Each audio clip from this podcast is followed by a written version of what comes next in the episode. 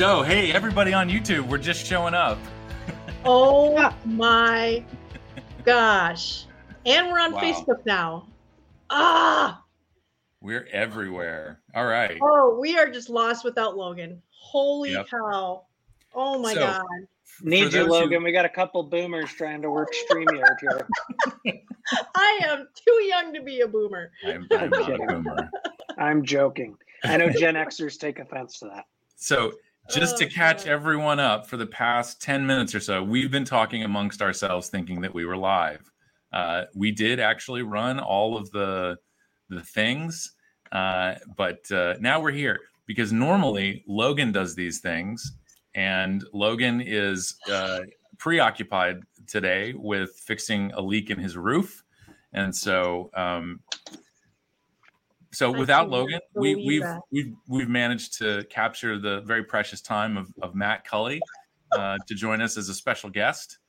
And during those 10 minutes, we actually laid out exactly how to save vaping, but I just don't. No one heard it. I feel like the, the moment is lost. So And now I forgot what you said. So yeah. I know. it's just a once and done Oh thing. my god, I can't. Yeah, we hit uh we hit the play the so we so nobody saw like the beginning intro or anything. Nope.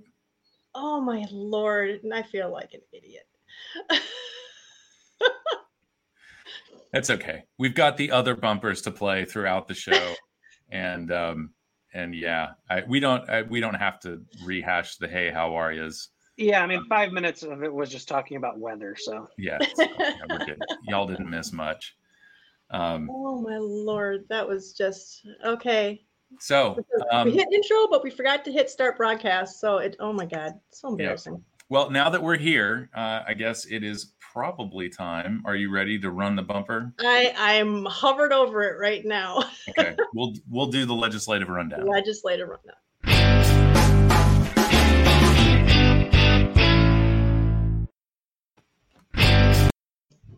Just one, just the one time. This Man, is going to be lost. This is going to be a comedy of errors. That's all I can say right now. well, I'll get right into it. Um, of course, the the top priority item here is to uh, stop this excise tax on safer nicotine products. Uh, we've of course brought this up. I think at least two two to three weeks in a row here. Um, so if you haven't heard about this, um, there are lots lots of articles out there covering this. Um, certainly from both sides promoting and opposing it. Um, but this is a massive tax on all tobacco products, doubling the cigarette tax, um, something like a 2,000% increase on smokeless. Um, and nicotine pouches are getting uh, getting an extra tax here. um, all of this, of course, to bring all tobacco products up to the same level as cigarettes um, which is not consistent with recommendations we've seen from other countries uh, about how uh, these products should be regulated. And of course, CASAA's position on all of this is that regulation should be proportional to risk. Um, and of course, this massive hike in federal excise taxes does not achieve that. Um, so, anyway, go to CASAA.org, click on the Get Involved, and here I'll just walk you through it um, just to make sure. Oh, wait. There we go. Um, get involved nationally. Scroll down, and there you'll have it. Stop the federal excise tax. Um, the other thing that uh, I wanted to note here I have no other active calls to action at this moment, um, but we are getting closer to things like Michigan and Denver, Colorado. Um, so be on the lookout if you are in Denver or in Michigan. Uh, be on the lookout this week. Uh, I'm anticipating releasing our alert for that. Um, uh, both of those are flavor ban related. Uh, I will say um, it, it's I, I, I'm trying to not just rehash all of the points that we make in our our the, the calls to action that we've been putting out over the years for flavor bans. Um, so it's it's a little bit more nuanced than it has been. Uh, you know, in the wake of FDA not really doing their job, uh, and um, uh, you know that was that was a, a, a, bit of leverage for us was to be able to tell uh, council members, state lawmakers, you know, look, FDA was granted the authority to regulate these products. They've indicated they may be authorizing flavored products. Um, let's you know let's let this system, no matter how horrible it is, run its course, and then start having these conversations about flavors at the state and local level. Um, that that has obviously changed with all of the um, uh, marketing denial orders that have gone out, and a lot of these manufacturers stating that uh, it feels a lot like a blanket ban on flavors, uh, and and I think we'll we'll get into that a little bit later on. So, um, all of that to say, uh, that is a that is my pretty much abbreviated legislative rundown. That was a very abbreviated. Yeah. and sometimes I wonder if it's a good thing or a bad thing.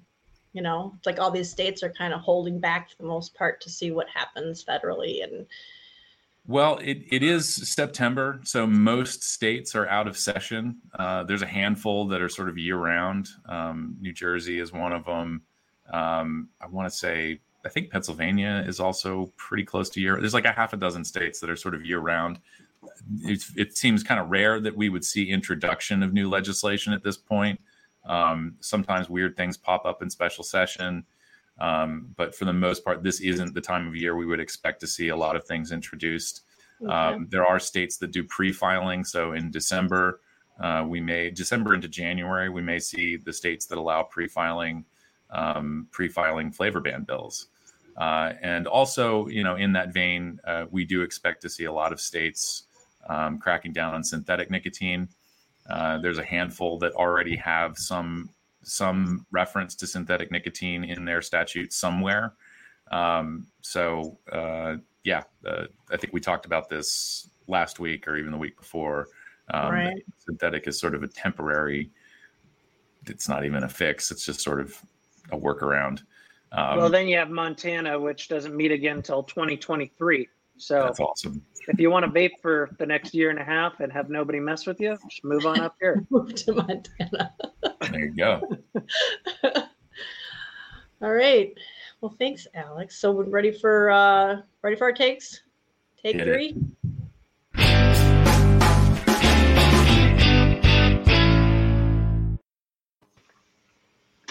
That one worked. See, I'm used to doing. Usually Logan does those, and I'm used to doing the overlays, which if you don't shut them off and hit hide, they keep playing over and over. So I was hitting hide on that, and then it actually started playing it again on that first one. Uh, good, good job, Kristen. By the time we're done, we'll uh, have it all figured out, yep. and then thankfully Logan will be back someday. oh Lord.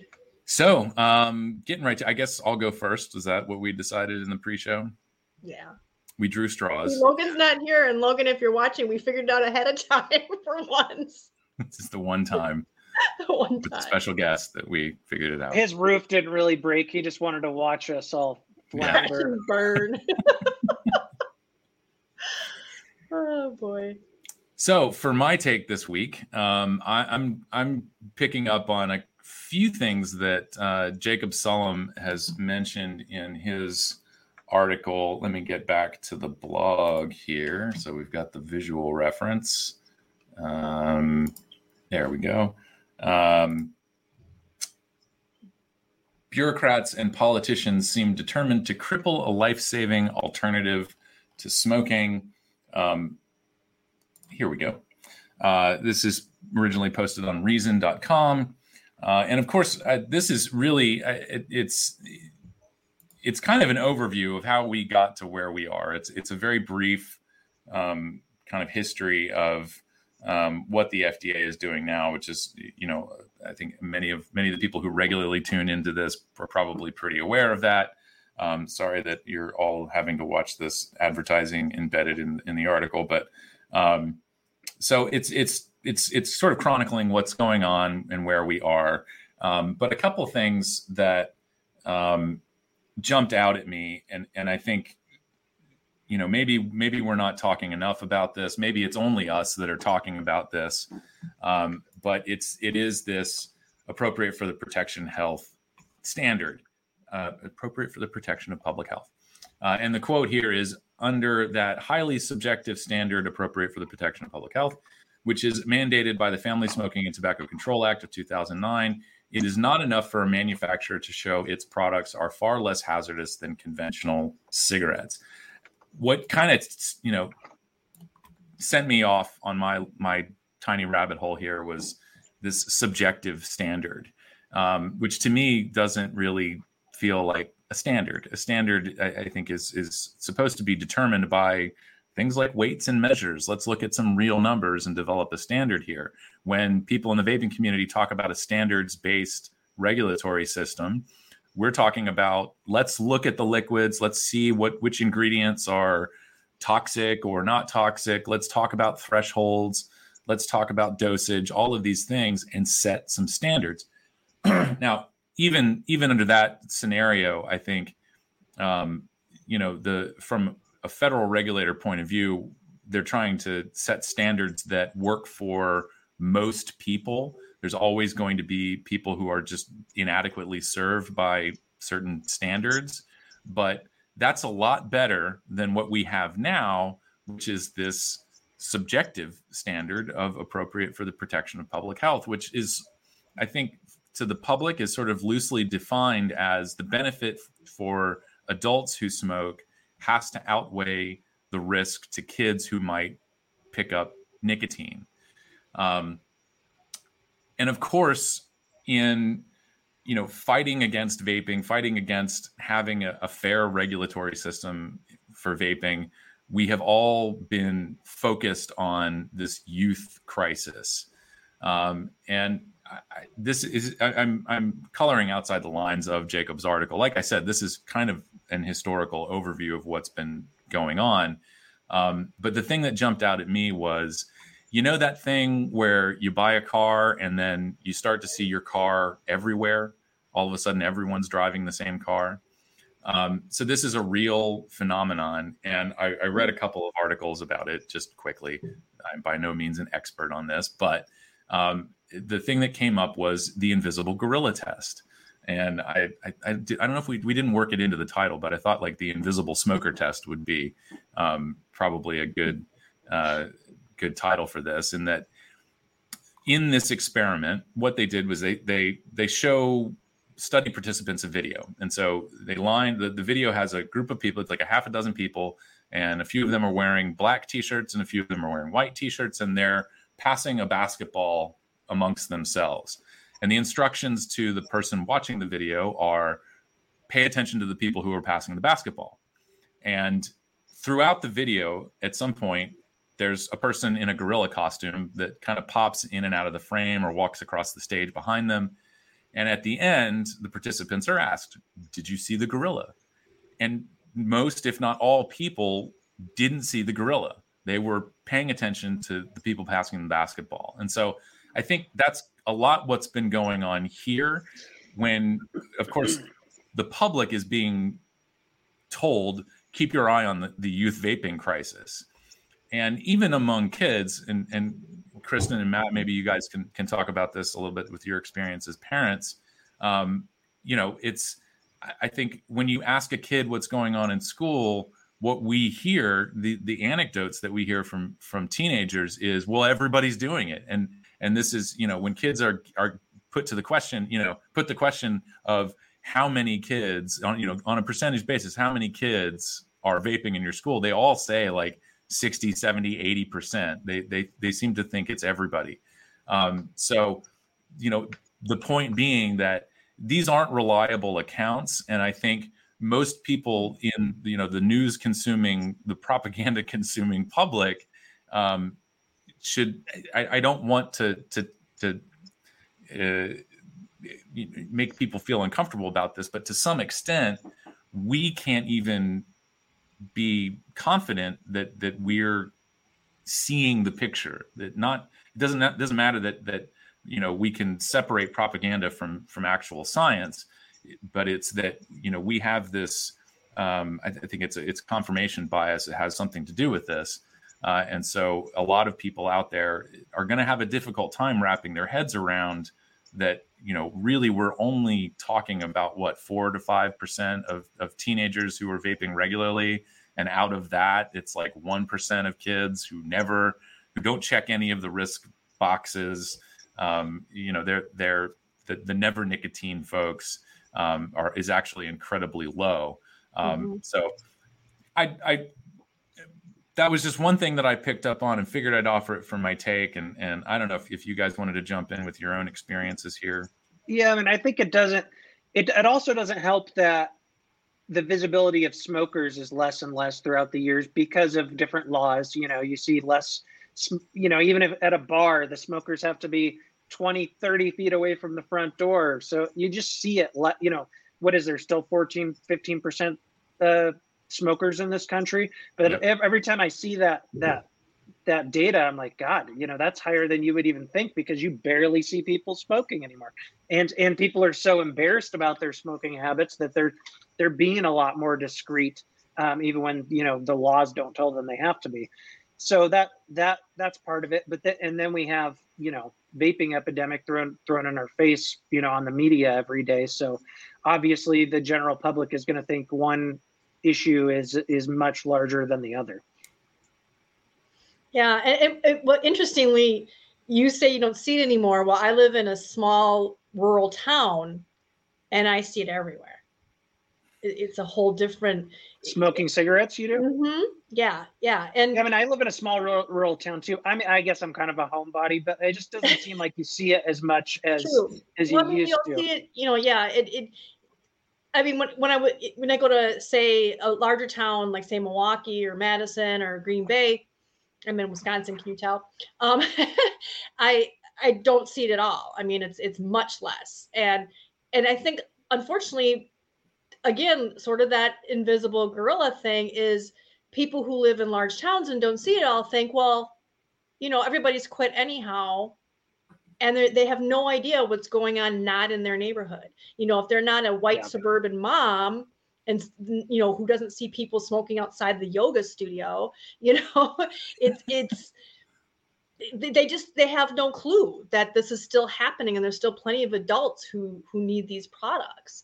Yeah. Um, and, and they're not connected to the deaths like like you used to you know right. back in the day i remember in the 90s it's like everybody knew somebody that died from smoking. You know my grandpa died from smoking but that's like happening less and less in certain areas you know. Right. certain communities kind of have their own bubble and in those you know bigger cities the blue cities where it's they're kind of all in their own bubble they don't even think about the fact that people are still dying or if they are you know they're just some rural local yokels and and you know we don't have to worry about them anyway it's or it's, in a poor neighborhood sad. you know there's lots yeah. of communities who are still living with this every day and and they're just completely ignored because it's not a part of their life and then and we brought this up before as soon as a you know a white teenager admits that they're vaping you know from a rich suburb all of a sudden it's an issue you know nobody yeah. cared that all these other people were dying from smoking but you know their kid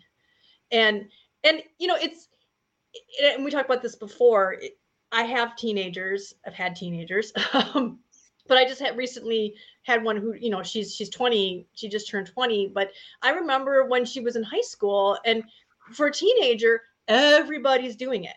It doesn't matter what it is, everybody's doing it. You know, like yeah. I told Alex earlier, my teen told me that everybody in her class was bisexual. You know, so I mean, um, you know, probably not. Uh, you know, they say everybody's got this these designer jeans. Everybody's parents buys them a car. You know, I mean, some of the stuff that you hear, and so and it always, I just, I just laugh every time I see that in an article where they say, you know, oh, I talked to my niece and she told me everybody's vaping in her school.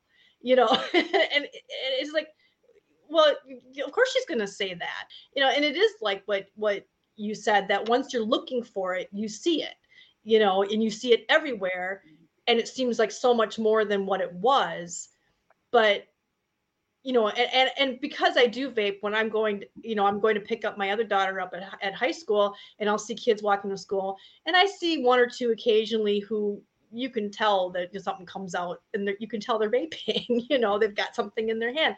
But the vast majority of them don't, you know Um, but if you talk to the school, oh, it's probably this huge problem, you know. Although yeah. I have not seen that, we have not gotten any notices coming home or anything like that. But again, the vast majority of these kids, their parents are smoking. They're not. They're not vaping, you know. So they're more likely to end up smoking themselves, unless their parents their parents switch. But the smoker, you know, people who smoke, just ends up being end up being pushed aside because they're so hyper focused on, you know, like Alex yeah. said, on on these kids and the the vagueness of the appropriate for the protection of the public health statement really chaps my ass because how do you even weigh that? I mean, you're weighing smokers' deaths next to quote unquote nicotine addiction, really, you know, de- nicotine dependence or habit, whatever you want to call it. I, but you're not even weighing the harm of what that dependence would be. be you, you know what I'm saying? Like they're they're they they just don't want any newer generations to become dependent on nicotine and so they're they seem to be uh, willing to throw away smokers lives just for that blank slate of you know some utopia that's nicotine free that's never actually going to happen yeah yeah, well, as long as cigarettes exist, that's the part that gets me. It's like, okay, th- these companies, cigarette companies, don't aren't forced. They don't. They aren't under this this requirement to prove that new new they're not going to generate any new consumers. And so they can they can there's plenty of people you know under 18 who are starting smoking. I think we said the other day it was like 200 a day become smokers. So so they're not under any obligation to prove this yet the vape companies have to prove that nobody's going to try nobody who doesn't smoke already and who is an adult is going to try their product or use their product and become dependent on that product. And the irony of is of it that is that it they should be that's exactly what the goal is. They they should be having people use their product instead of starting smoking you know? There's teens if 200 teens a day are are becoming daily smokers that's they should be you know you see what I'm saying? That that's who yeah. they should be stopping that. But instead they're saying, nope, let them become daily smokers, let them smoke for five, six years until they're 21, and then they can have a tobacco flavored vapor product. I well, mean, like, what like does said, that make? like you said, what really changed the game was when you know it became an issue with the upper class kids, and because that you know nicotine was kind of wiped out of that whole you know uh, group and uh, now that there's some you know they're they're taking it up that now now it's a it's a big problem. It's it's a very racist and classist uh, view um, because i think there i think you know a lot of the elitist types are okay with the the, the poor and the minority smoking and stuff as long as it's not in their own uh, their their own communities. Yeah yeah, yeah and and to just to kind of cap things off um, a little bit here uh, you know, you, I think you had mentioned about how we don't seem to talk about smoking as much anymore, and uh, I think it's it's it, that's that's an observation I think folks in tobacco control have made uh, that you know we just don't see it like we used to. You don't walk into places and see people smoking. You can't smoke on transportation and this and that, and so a lot of people out there I think are a bit surprised to be hearing all this all this talk about tobacco uh, in you know the 2020s um, because I, I, think they they kind of figured well it's it, that problem has been solved depending on where you live. Um, yeah. But you know, yeah, 15% of the population smoking is still still quite an issue. Mm-hmm. And and I mean that's still like over 30 million people. So yeah. I mean it's and that's and again 200 a day more every day and until you stop that to stop people from teens from vaping to focus solely on that is just it's it's just craziness you know? And the in the there's that UK article too where they were talking about how they look over at us in the US with our vaping epidemic and like what? What are you talking about? You know? Well this is this is unintentionally a good segue to your take so yeah uh, and and, and i was kind of up in the air if i wanted to talk about that uk one or if i wanted to talk about uh, Durbin and Chris. Say it again, Chris. Krishnamurthy. Krishnamurthy. Um, uh, and I think I'm going to go with them because they create. They are perpetuating this idea about this teen um, epidemic, you know, and they intentionally misrepresent stuff. And I'm going to share my my screen. Um, you know, and here I don't know if I want to share that one. Do I want to share that one or the other one? Uh, let's do this one. Was it, it was Durbin that actually put some numbers up, right? Yeah. yeah, yeah. Do I have the Durbin one up now? Yeah. Um, you know, and and you know, we called him out on that because he he purposely well, first of all, it, it's hysterical that he calls out PMI for you know hiding their deadly history and and causing kids to vape, and PMI doesn't even sell any vapes in the U.S. So there's that. Um, but what he says, you know, and they're talking about how they're trying to sw- switch over to more uh, smoke-free alternatives and stuff. And he says, well, what this ad doesn't say is that 20% of uh, kids use e-cigs compared with only 4% of adults. Um, so don't be fooled fooled these products were developed for kids marketed to kids and being used by kids and you know that that that is something that gives you that perception that way more kids use e-cigs than adults you know 20% of high school students and and in your brain in most people's brain when they when they read that they're just going to see 20% of kids that little high school is just this little HS there mm-hmm. that's kind of, you know, so he makes it sound like 20% of kids are just vaping away every day. They're regular vapors. Um, and, and we know that's not true. It's more like 4.4% are daily. And that probably 80% of those, that 4.4% were already smoking. So, um, so he doesn't get into that. So get it, this, what this, you know, what, what does he not say, which is what we called him out on and said, well, what you're not saying is that 20% of high school kids equals about four to 4.5 million people. But that four or no, I'm sorry, three. What was it? Three? Uh, now I gotta find it. No, um, you did the numbers on this one. hold on, I gotta find it on my thing. Um, I mean, it's not a small number. I, I want to make it clear that we're not trying to downplay. No, this. no, it's, it's, yeah, it's three million. Okay. Yeah. Twenty percent of high school youth equals three million people you know, which is a good number, but it's not more than the adults because 4% or 4.5% really, which is now actually what the number is. Uh, uh, Danielle had found that four, they now saying that 4.5% adults uh, are vaping is 10.9 million. So there's more than three times as many adults vaping than high school youth. And, and that 20% number is last, you know, anyone that took a puff yeah, in the last just month. one puff. Whereas you've got that 10%, which the 10% or the 4%, 10 million, those are how many say that they vape. But you know, there's something like four to four and a half million who actually quit smoking with vaping. So that might be some dual users too. So, um, which dual use is a good thing. Uh, but they keep saying it's a bad thing. What one thing I will say just really quick while you're right there on that tweet, mm-hmm. um, if if you PMI um, their marketing department needs to be talked to because they should not have put the guy's picture on the little ad. He looks like a villain in a Marvel superhero. Yeah, movie. or like a James Bond. And and like it's just why would you even prop that guy up? Because everyone's gonna think he's evil. It just and not even dig into what he has to say. Sorry, I just no, my marketing okay. brain had to had to uh, say that.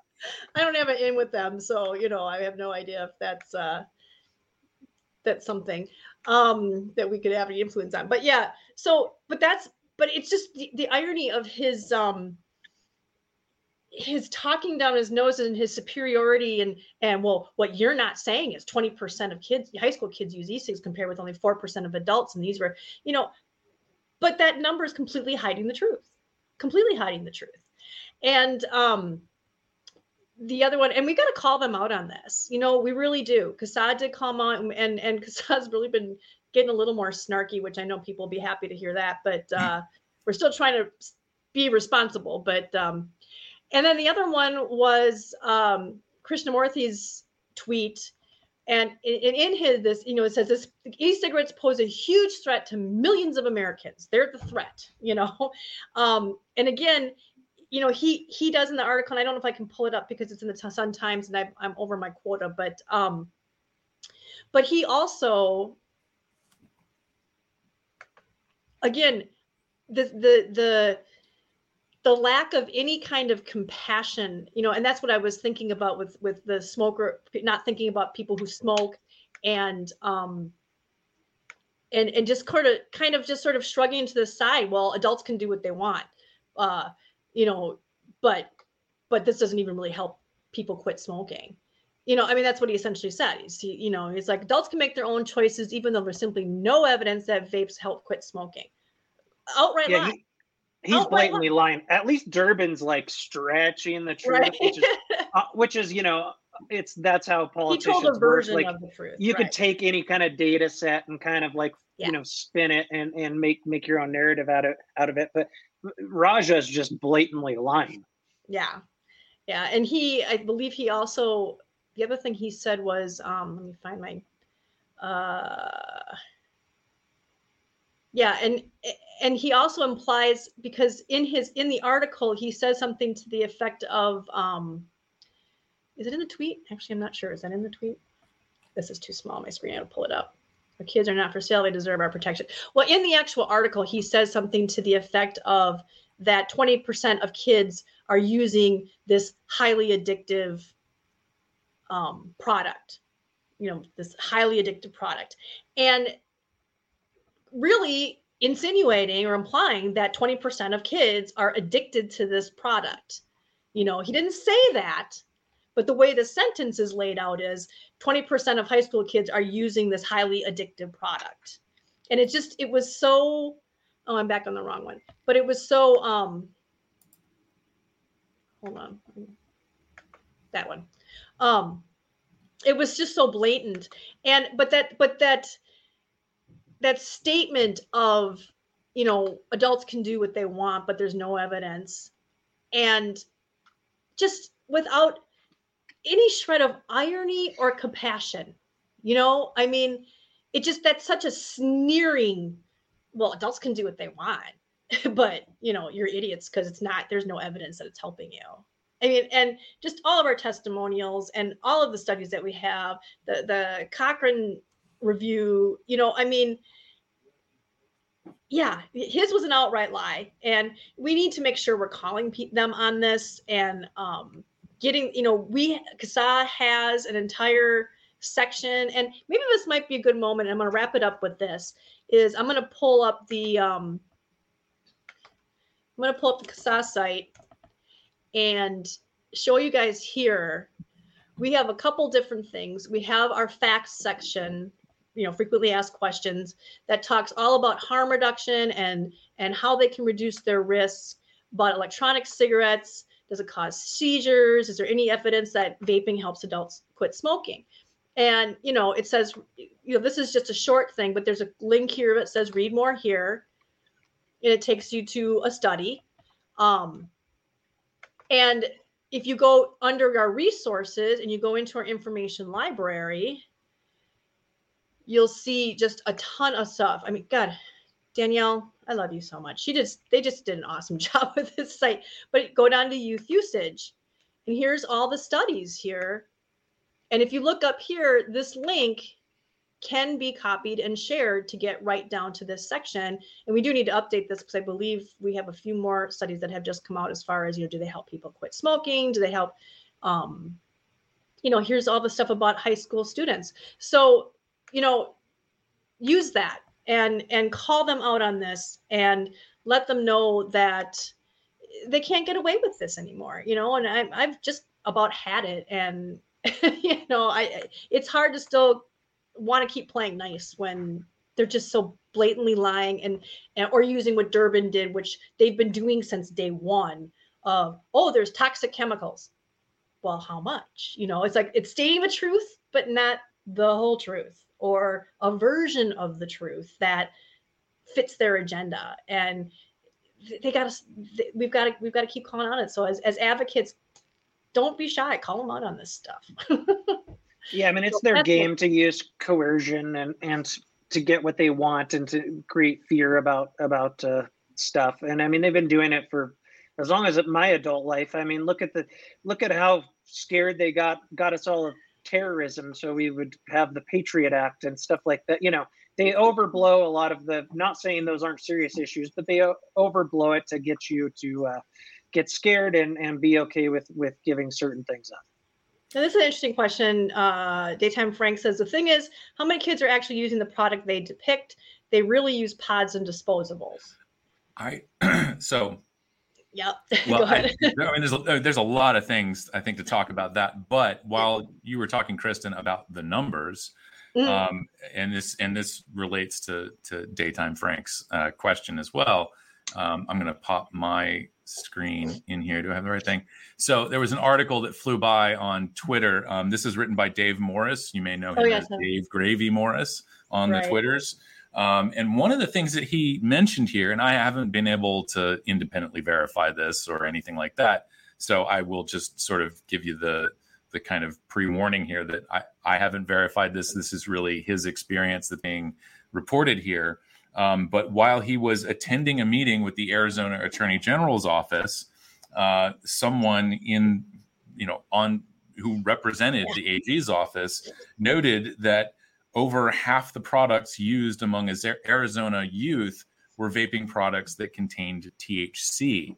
And so this is this is another known. Whenever you look at those shots of like, you know, the the the, the high school principal's desk drawer where he keeps all the contraband, there's a certain percentage of those that all of us can easily identify as THC carts.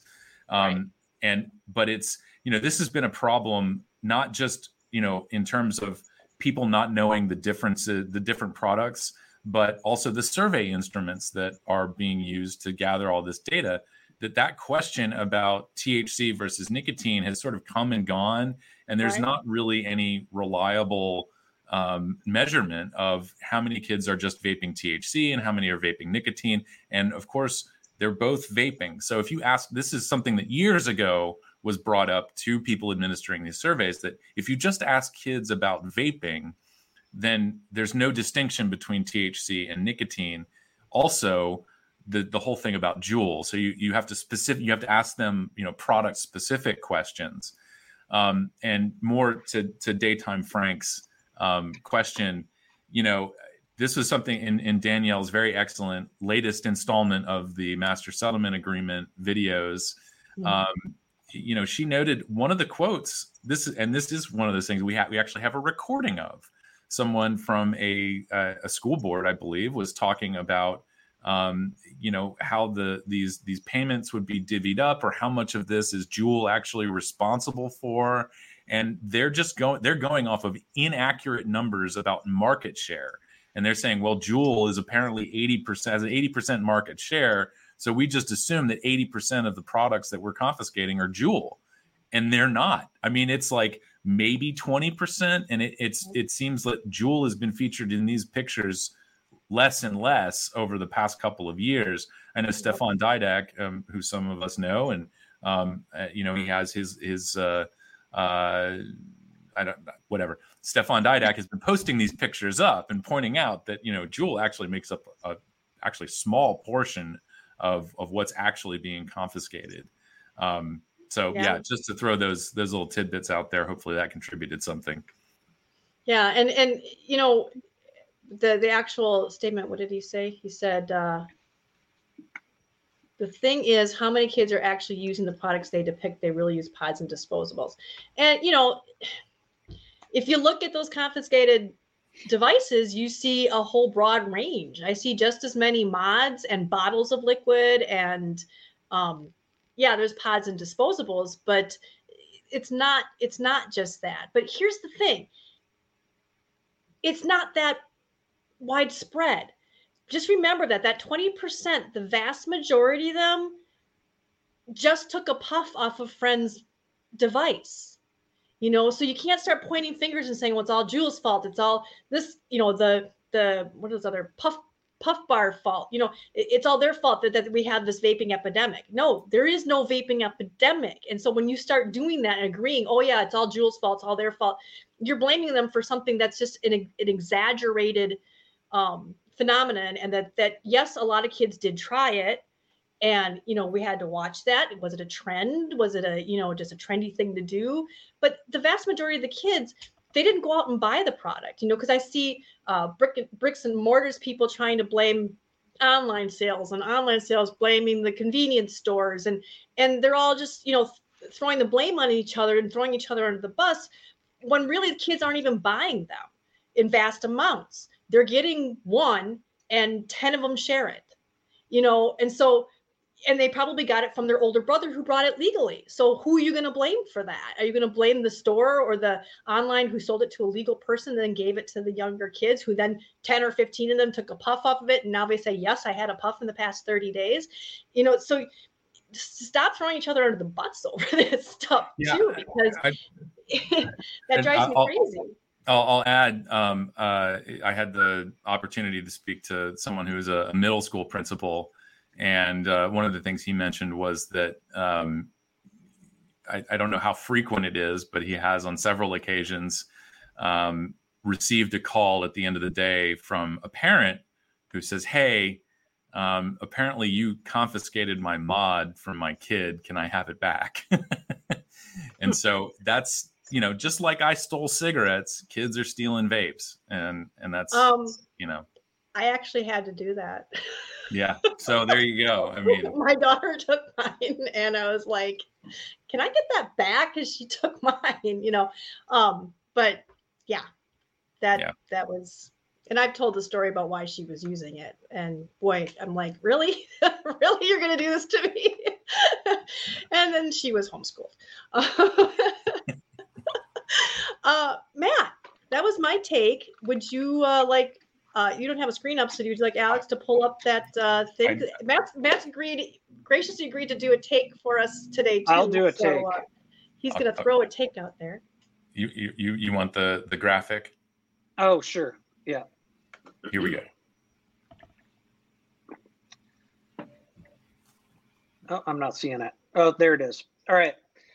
My take is that and I might make this extra wordy, so my apologies.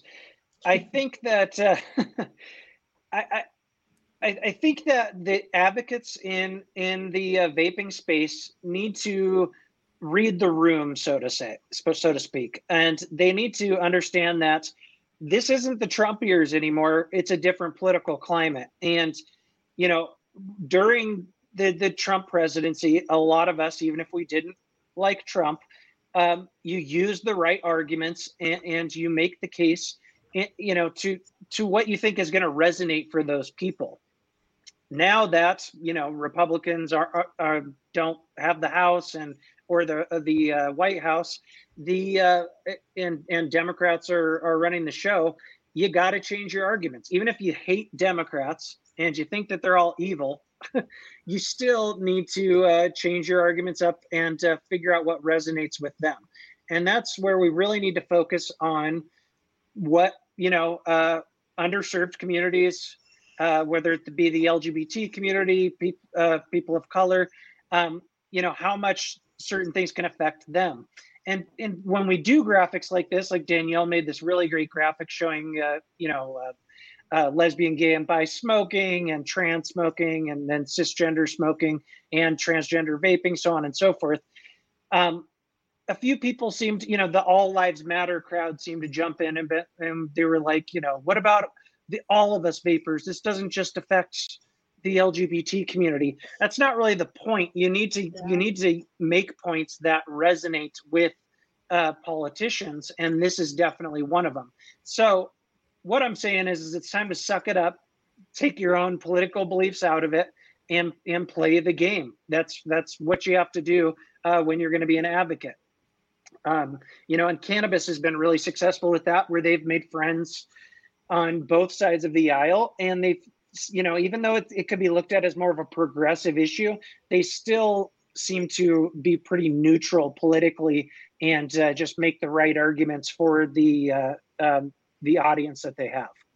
So that's that's basically what I'm getting at. So far, a lot of advocates have not been doing a good job, and they seem just you know still stuck in you know the Trump days, and they haven't realized that it's time for them to uh, morph a bit and to uh, um, you know mutate into into a, a different uh, argument. Right. Am I making sense? Yeah, yeah. I it, and and just to. I'm going to close this. Just to oh sorry. Yeah and, uh, and, just to speak to i think maybe some of those comments that you know the all lives matter comments and so on. I mean this graphic is pretty specific in in um, you know in making it clear that you know we are talking about communities that smoke at higher rates than the rest of the population and the the motivating factors the underlying factors for why these communities smoke more is you know a much deeper problem but I, I, think in terms of you know when we're talking about harm reduction we we really do need to be i think focusing more on you know what what other solutions are going to work. You know we can't fix all of society's problems right now but we do have the technology and and the the science to at least give people less harmful options because we know that people are going you know drug use is it, drug use has been with humans for thousands of years.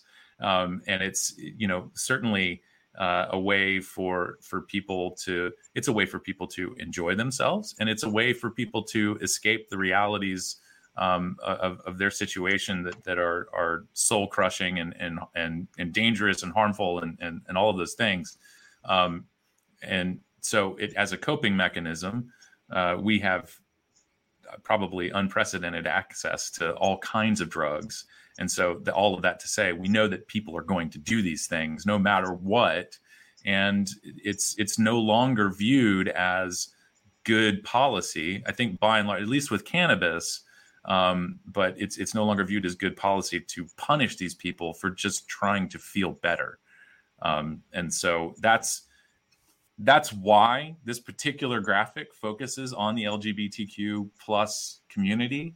Um, and uh, you know, even even within, you know, we have other subsets of, of, of people who experience life in, in different ways and some of us turn to substance use in order to deal with this and and yeah, I'm just going to re- repeating myself here. And that that graphic should be a gut check for all of us because if you look, I mean, there's over. Tw- did any of us know that there were over 20 percent? Uh, what what is it? 21.3 percent of the trans community vapes. I mean, that's that's huge. And why are why aren't there more trans people in vape groups uh, on Facebook? Why are we? you know not like maybe trying to reach out to to, to more in these community and, and be more inclusive do they do they maybe feel uh, um, uh, you know un not unsafe but what's the word i'm looking for? Uncomfortable in in the community we have right now because it's mostly you know white guys with big beards. So and welcome you know, would probably be a good yeah it, it, welcome. Yeah so unwelcome, wel- unwelcome. Oh yeah they, they feel unwelcome. So we need to be welcoming to to these different groups. And uh, and remember that it's a big tent smokers come from all walks of life and uh, we need to uh, you know invite any anybody that's uh, that's interested in tobacco harm reduction under the tent and uh, all work as one that's it's one of those things i i, I kind of feel like um, this is me living that kind of pie in the sky dream here. But I, I, I felt I always have that little voice in the back of my head that says, if we can solve this, I think we can solve everything else because of the big tent, because this crosses political boundaries and, and all of the other all of the other boundaries. Everybody, not everybody, but soaking affects everybody. It doesn't matter where you come from. It affects some people more, of course, but it's it's just across all of the lines and and i feel and that's one of the the the what i've always hoped was sort of the promising thing about the vape community you can have some ultra conservative person standing at the counter at a vape shop and the biggest hippie liberal in the world walks in and says i want to quit smoking and they will both put their political differences aside and swap stories about how vaping helped them and and so to me i feel like that's kind of the linchpin in all of this stuff um, I, I, know I'm wrong, but I, hey, you know, a boy can dream. Okay, well, I, I'm, I'm monitoring the comments here, and I'm putting this one up. Um, not to call it out, but because uh, I'm not sure the tone of that. I'm not sure if they're asking us, well, are you just worried about this, or are you going to get to talking about these laws and stuff, or if he's saying to vapors and advocates, hey, what are you more worried about who's vaping or smoke? But i think i think the point got lost here along the way because i don't know if we veered off here. But the point is is that we're gay you know lgbtq issues are very big in the the the left leaning Democratic uh, sphere. Okay, and so what we're trying to say is is that we do have to take that into account. You know, if we're talking to people who um, are very right leaning, you may talk about things like individual freedoms and and things like that. Whereas on the left, you may be talking more about my body, my decision, uh, the fact that this is affecting the people that the left is often talking about, which is LGBTQ, uh, war on drugs, people, uh, yeah, uh, drug, um, ending the war on drugs. Those are all hot topic issues for them.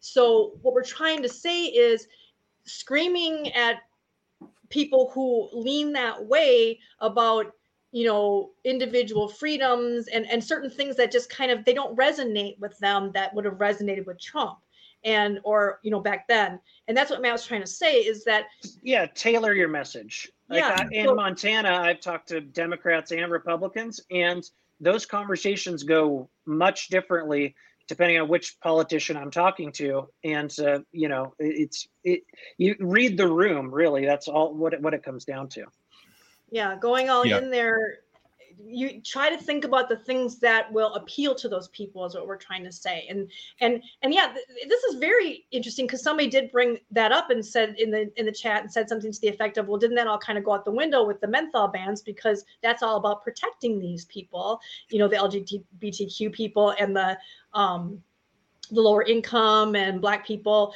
and you know people of color in general and so they're that's a that's a good point. It, it, and we need to kind of counter that and say, look, that's the way you're looking at it. You want to get them to stop smoking. Well, you need to support this vaping for exactly the same reason. And that's the argument you want to give them. You don't want to go up to them and say, you know, I have a right to vape, you know, or you know, regulation stupid or whatever arguments we were using two years ago. Well, you know, yeah. I mean, with with Republicans, it was like, you know, we don't want to hurt small businesses we you know it's a freedom issue and they tend to be friendlier with you know tobacco related issues. Um, but yeah i mean with the menthol stuff it's like what i've told de- a few democrats is like who you know it's it's not going to go away. There's going to be uh, black markets and who's going to get arrested selling menthols on the street? It's not going to be a, a middle class looking white guy. Yeah. Yeah yeah, and we'd love to get, you know, I mean, Janine saying right here that she's a member of that, you know, LGBTQ community and she felt a bit shy in the vape community at first, but she's learned it's a very welcoming community. And that's great. We're not and I don't think anybody's trying to say that that vapors are intolerant in that effect. It's just that we vapors just like any other Americans run the gamut from far left to far right and those of us who are on the far right need to now kind of maybe shift on how we're talking to the to the public just like when Trump was in office, those of us on the far left kind of had to shift to trying to figure out what is going to appeal to this guy, what is going to appeal to his, his the other people in, in power with him. Same thing now with Biden and the people who are in power with him. How are we going to appeal to them? How are we going to communicate with them where they're not just going to shut down immediately because they're thinking I'm talking to a nut? You know, I, I, will say, I, I, my my impression and my experience is, I like talking to Republican lawmakers has always been relatively easy because they uh, very very quickly pick up the mantle of championing small business, um, and so uh, for them, this is very much a business. It's it's very strange to me to see, um, you know, Republican lawmakers in in D.C. making arguments in support of of harm reduction for nicotine, and yet uh, opposing, uh, you know, changing policies for cannabis um, or or other drugs. Yeah. Um, so th- I mean, there's there's there's there are it's sort of that there's that disconnect on both sides, right? Yeah, and, and both, both sides are are very contradictory and hypocritical when it comes to harm reduction and, and drug policy. Yeah, for sure. And and the other thing I, I think I was going to bring up, you know, uh, the the comment that we showed, I think, was was sort of talking about how you know we need to do the, the same commenter uh, Joe uh, was was talking about um, you know we need to be lobbying and all of this. This is part of that. This is part about the part of developing those messages to lawmakers and being able to appeal to different lawmakers based on their their political stripes.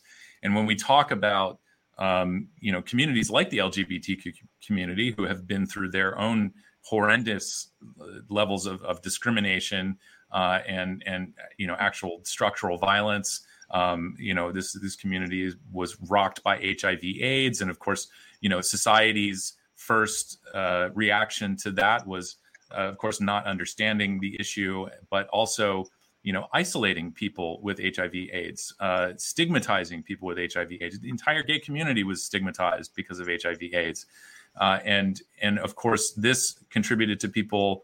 Uh, I think more promotion of sort of abstinence only approaches to sexually transmitted diseases.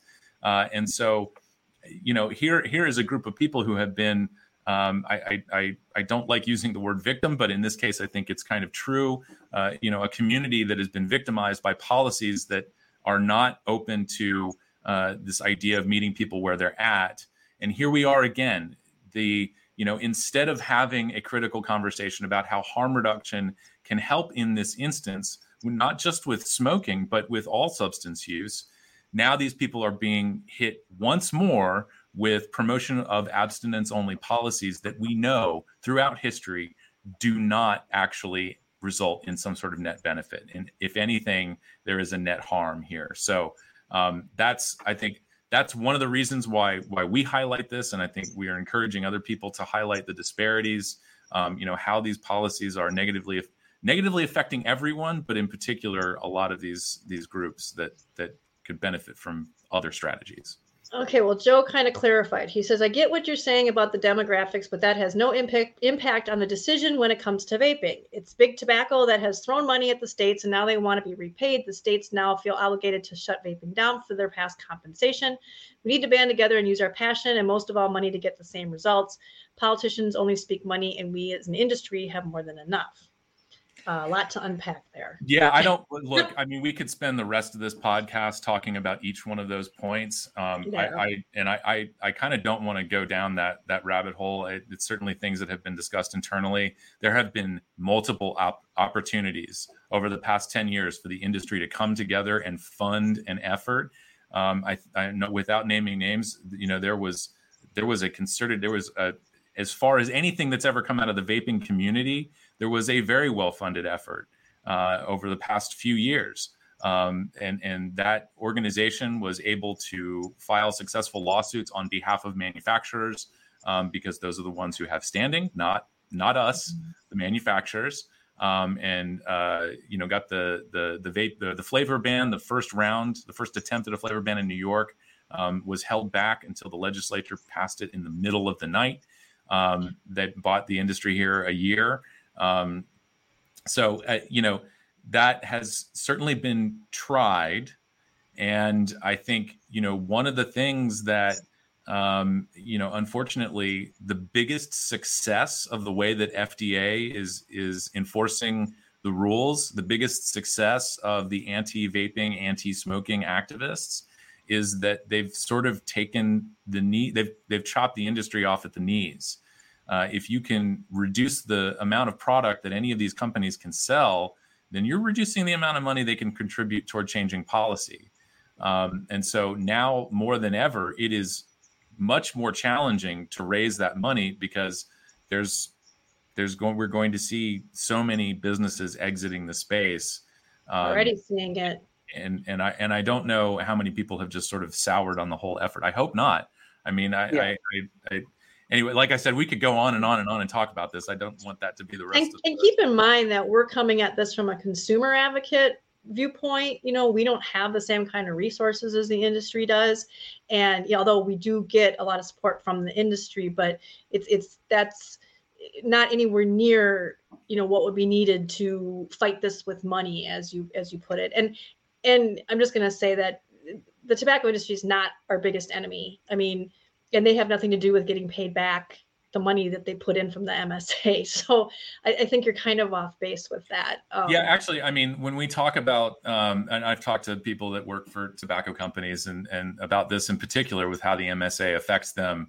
Um, you know, the the sort of strategy behind uh, MSA and the Tobacco Control Act was sort of this slow, managed decline in smoking prevalence.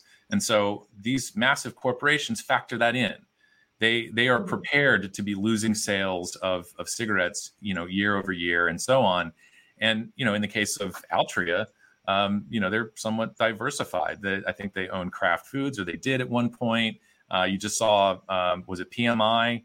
Uh, got into the the medical device space by acquiring a a, a company that does, uh, you know, inhale, inhalators Mhm. um, and, and so on. And so, um, you know, the companies are prepared for this. They don't need to crush small business in order to to kind of get an edge on things. But I will say, you know, we've had a, there is some overlap in in kind of the the the policy and regulatory goals that we have uh, with what you know incumbent tobacco companies want. Um, uh, maybe. um, I mean, they got the biggest safe harbor out of the Tobacco Control Act, right? They've they've uh, you know they've insulated themselves from competition there. That's the biggest. That's the best thing that anybody could have given to a tobacco company. Um, so you know they've already got the advantage. Um, but I will say, you know, there are friends until they aren't, and that's Right. just that's life. That's not special to to tobacco products. Um, so uh, One more point worth mentioning too on fundraising is that part of what makes this community over the years really great and cool is also made it harder to raise funds, and that's having thousands of businesses. If there were only 50 vape companies in the whole world, it would be a lot easier to raise funds. Um, and you know, you could kind of pressure them more. But when you have thousands of independent vape shops, and independent manufacturers, it's harder to get everybody to to pay their fair share, um, you know, towards the advocacy efforts. Well, a lot of them are just they're they're living by. I mean, we didn't get hundreds of millionaires in this industry. I mean, Yeah, we've got a lot of people so with very small and small margins who are just barely making a living, and a few big ones that you know, like Juul and other you know Vuse and Blue that actually started booming.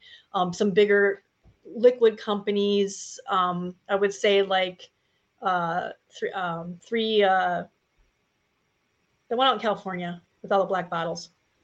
They're like a bigger company. Uh, Johnson, is it Johnson something in Wisconsin here? They were pretty, they were distributing all Oh, over the yeah. country.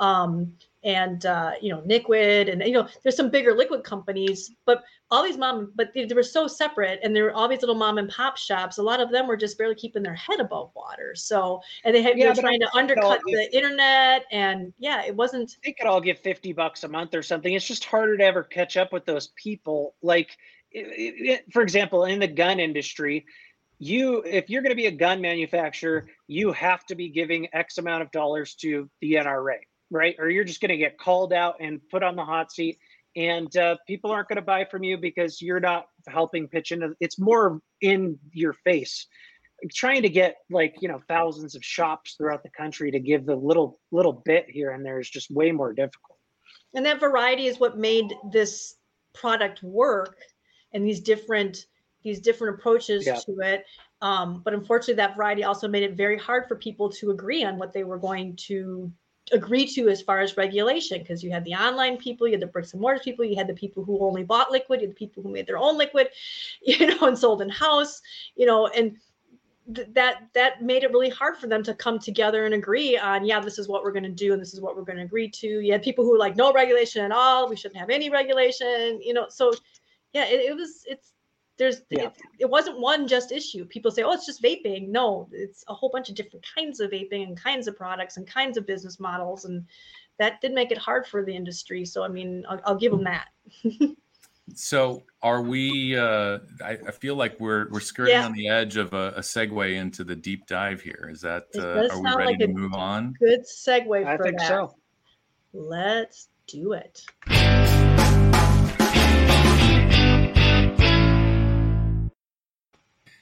So, I chose for today's topic, and I, I saw the comments uh, in the stream, and and and I, know we all have a tendency to do a lot of choir preaching, um, but you know this is out there in the world, and I I just I always cross my fingers that somebody not familiar with vaping or not in the in the vaping community stumbles ac- across these conversations, and hopefully they they gain a little bit of perspective. So. Um, while we are all talking about the manufacturers the individual manufacturers getting MDOs and the liquid coming off the market, I thought we should talk about what else we're losing uh, in all of this. Um, and um, so, just from my notes here, um, that was a good segue. Then we were talking about vape shops that actually worked out really yeah, well. it did. And and of course, and, and you brought up, you know, the diversity of products and flavors and all of this. You know, I, you know, the, the ability for people to mm-hmm. customize their experience and get what they what they want and and discover the advantages of vaping over smoking. Um, all of that is is all very very important, and that is, of, of course, you know, here's here's kind of the issue that everybody sees, right? You see companies getting shut down um, for this and that. But it's it's the larger picture, which includes the community, it, it includes the retail environment, it includes, in a way, this sort of culture shift from the culture around smoking, which is you know pushing people uh, across the street into dark alleys and the margins of society, versus what happened in the vaping community, which was people coming together in a vape shop and and sharing stories and supporting one another. So I figured, you know, this isn't by any means, this isn't an ode or obituary to the, the vape shop. I think there is, uh, I, I, think this is more of, uh, you know, underscoring how important that is to the success of these products and the broader success of tobacco harm reduction. Um, and so I figured we'd start with maybe a little roundtable of, um, you know, our early experiences with with vape shops and and how we um, you know, all maybe came to the similar conclusions that I'm saying with my mouth here. Um, and so if, if we don't, I, I, I think we might be able to go in order of adoption here. Um, Kristen, not only are you one of the longest serving members on CASAA, but I believe between the three of us, you you switched to vaping before either Matt or I. So would you would you maybe take us on a little tour of what it was back, what it was like back in the day? Holy cow. Um, well, so long ago. Let's see if I can remember. Um, well, when I first, when we first started, we, they didn't, there was no vape shops. They didn't exist. Um, and, and what, what year? Uh, 2009. All right. When I bought our first one. Yeah. It was late 2009. We went to a, um, we, we went to a booth at the Wisconsin State Fair and this guy was selling VIP, I think they were called. Um, your basic Cigalikes with white with the tan filter that popped in and the orange light at the end. Uh, I think we spent for two kits well over two hundred dollars. Um, and uh, yeah, it, you know, within a week or two, those carts either didn't work or dried up, and so I was on. I found myself on ECF trying to figure out how I was going to refill these and uh, get different flavors because the tobacco flavor just tasted like my dad's pipe tobacco smelled. Hmm. Didn't taste like smoke. It just reminded me of the smell of tobacco, um, like pipe tobacco and sweet, which was weird. Uh, but yeah, there was no shop. And then we moved up to north central Wisconsin to this small town. I was living in Milwaukee, and uh, so it took quite some time to get a vape shop here. The first vape shop I think we saw was 2000. I want to say, it was one already by 15. I want to say maybe 2013, and it was an hour away. Uh, there was one an hour away in Wausau, and um, I think there might have been a couple either in Appleton or Green Bay by that point, which were bigger cities about an hour away from us.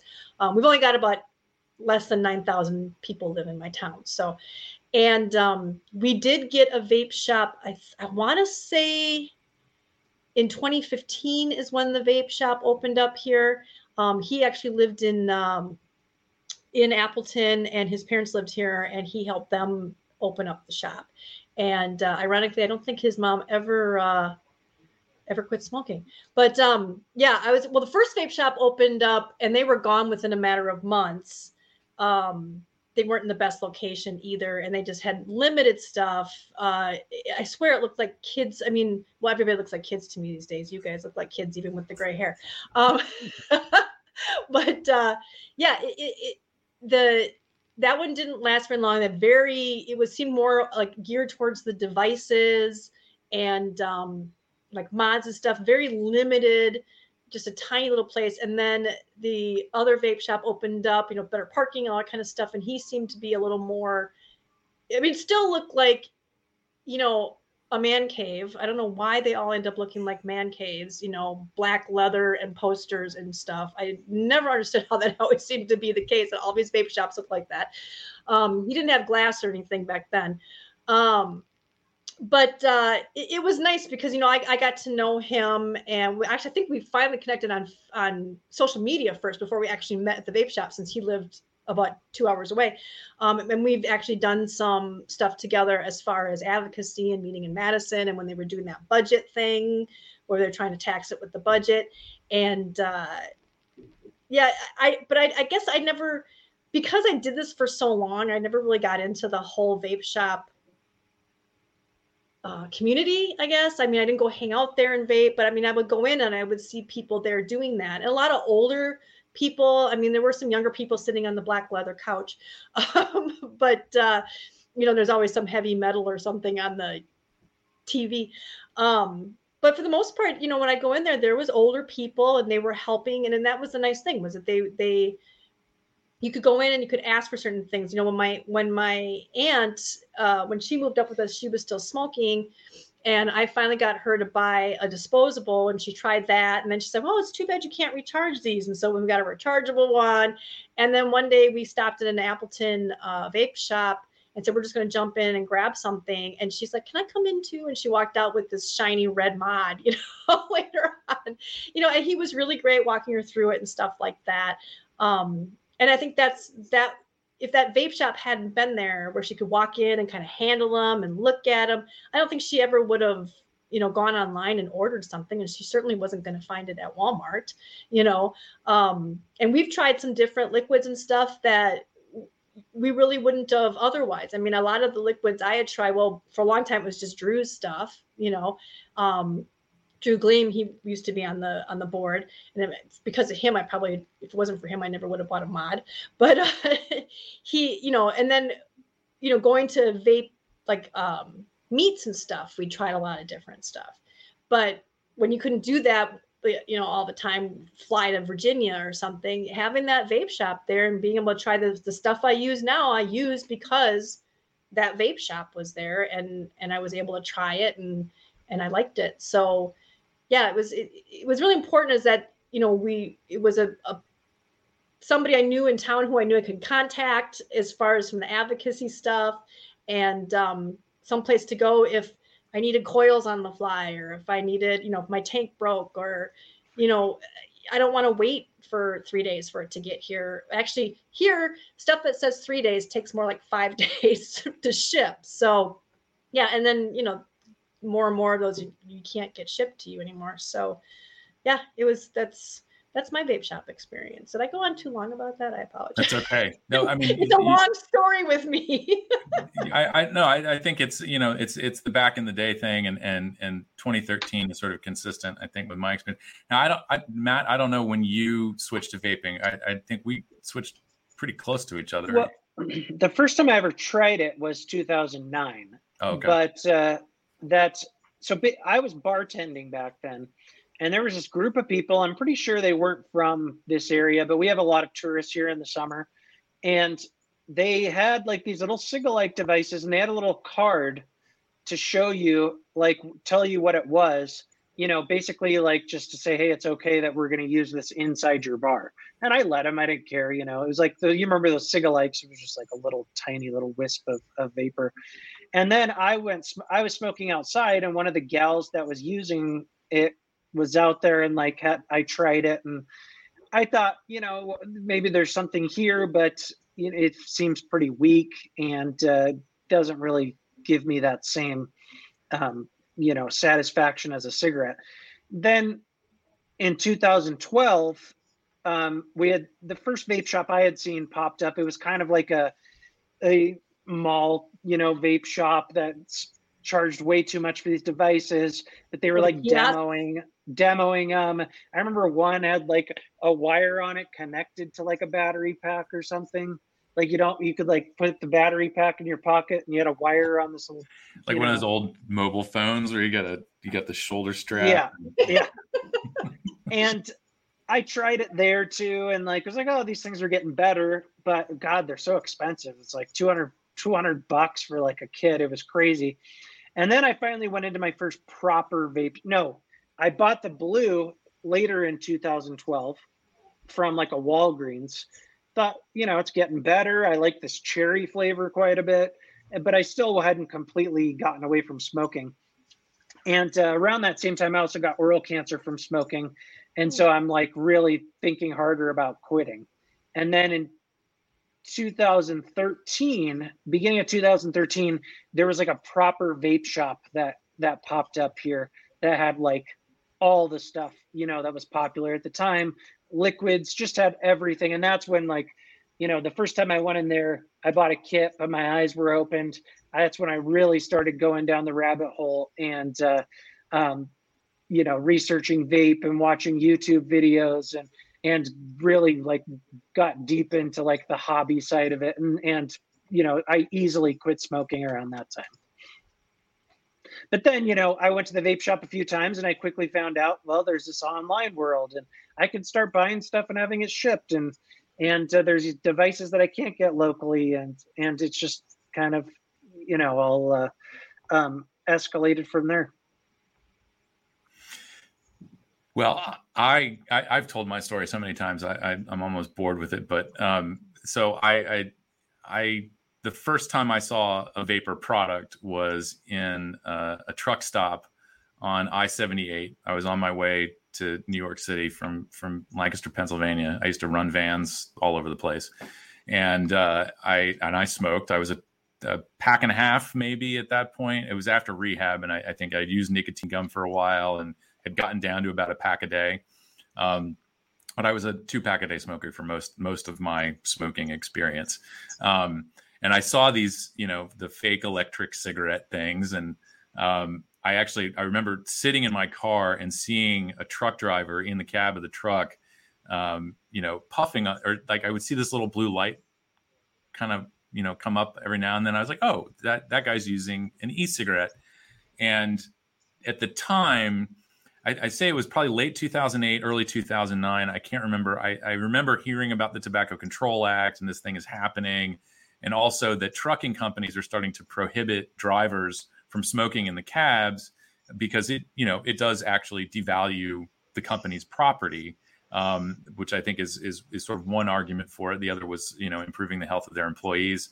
So my immediately, I my brain went to like, oh, this is just some gimmick for truck drivers and that's why I'm seeing it at a truck stop, and that's why they're using it. They're trying to get around the smoking ban that the company's laid down, um, and so that I just dismissed it. Um, and it wasn't until 2013, after I saw someone using the products, that you know this guy smoked as much as I did, if not more, um, that I figured, oh, I should give it a shot. And so when I started looking around about, you know, how do I buy these things, um, even in you know North Jersey, there weren't really a lot of vape shops. And um, I, I got my first products from two different gas stations. I got the Logic Mint and the NJOY King uh, tobacco flavor. I learned how to use the products after I figured like I was failing. I went on YouTube, GrimmGreen. Um, I've told him a couple of times I'm one of many people who tell him that he saved my life. Um, you know, all these things. He's the reason why I'm even involved in CASAA. Um, but at the time, there was, you know, I in watching this videos, you know, it was like, oh wait, there's there's vape meets and people getting together, and I think I saw something from 2011, and I was like, wow, like maybe I should go to one of these things. I don't like being around a lot of people, but this is probably interesting. um, and uh, so I started looking for vape shops, and there just wasn't anything around. I mean, that after that first weekend of of the the Cigalikes from gas stations, the only other place I could find maybe a different product was in a head shop on Route 17 in New Jersey. If uh, if you're familiar with The Sopranos, that's also where the Bada Bing is located on Route 17. Hmm. um, and uh, and uh, so I went there, and I think Green Smoke was what they had. Uh, and I have no idea what the nicotine content was, but I'm I'm confident it was higher than whatever I had bought from Logic or NJOY because I felt you know my face got hot, my heart rate started racing, um, and uh, just from you know a little dinky Cigalike. And so, just looking around in the area trying to find a vape shop, we had there was there were shops in the city Um, you know, Vape New York. I, I, don't know if, if it was Vape New York at the, at that time. I remember they had a location out in Flushing, Queens, and it was you know for me to get. I was just across the river. I could see the New York City skyline out the front window of our apartment, but you know to get to Flushing, Queens, it's like you've got to take you know the the the little jitney vans, and you got to catch a, another bus you got to get to Port Authority and then you got to get on a train and you got to transfer and then you're there. It's like 45 minutes later. And I'm like, you know, this is just not worth it. Um, but I did find out later on, uh, Smokeless Image, who was the first company I bought a starter kit from, um, they were supposed to open a shop in Hoboken and they wanted to have vaping indoors. So they went and they applied for like a cigar lounge license. Well, in New Jersey, there's a set number of cigar lounge licenses and they couldn't get one and so they had to delay opening and all of this to say I didn't have my first real walk into a vape shop experience until like a year later, I think. Um, uh, Dan Donahue, he runs uh, Good Karma Vapor in New Jersey and has been a, a supporter of CASAA, all around friendly guy, um, and has been in this for years. He's been he's been I think he's been doing this for as long, if not longer, than I have. Actually, he opened up a shop based on me like reading a local ordinance to him, and he was like, "Oh, it's not that bad." So I, I you know, flash forward like eight years later, nine, eight, yeah, eight years later, Dan, I'm sorry I ever talked you into this. this is absolutely horrible. Um, but you know, Dan's shop is where I ended up kind of going to hang out.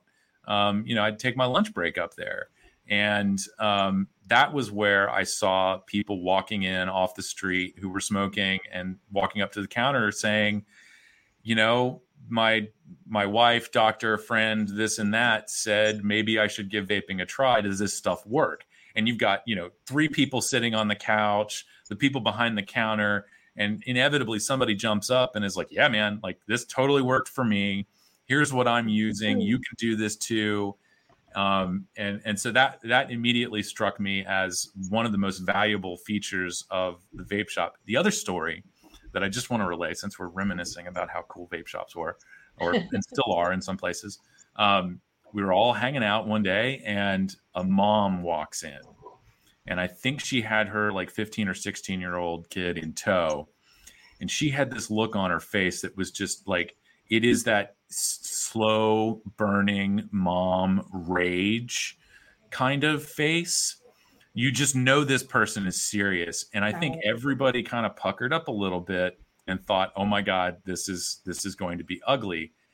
And they the folks behind the counter kind of looked at her and said you know may i help you ma'am? And she was like um, she explained that her son was smoking and that she she didn't know what to do about it and she figured that maybe getting him a, a, vapor product would be a good way to go. And I think everybody's response was sort of like, okay, you can if you can get your son to go wait in the car and come back out and come back in, we'll talk about what maybe we can help you out with.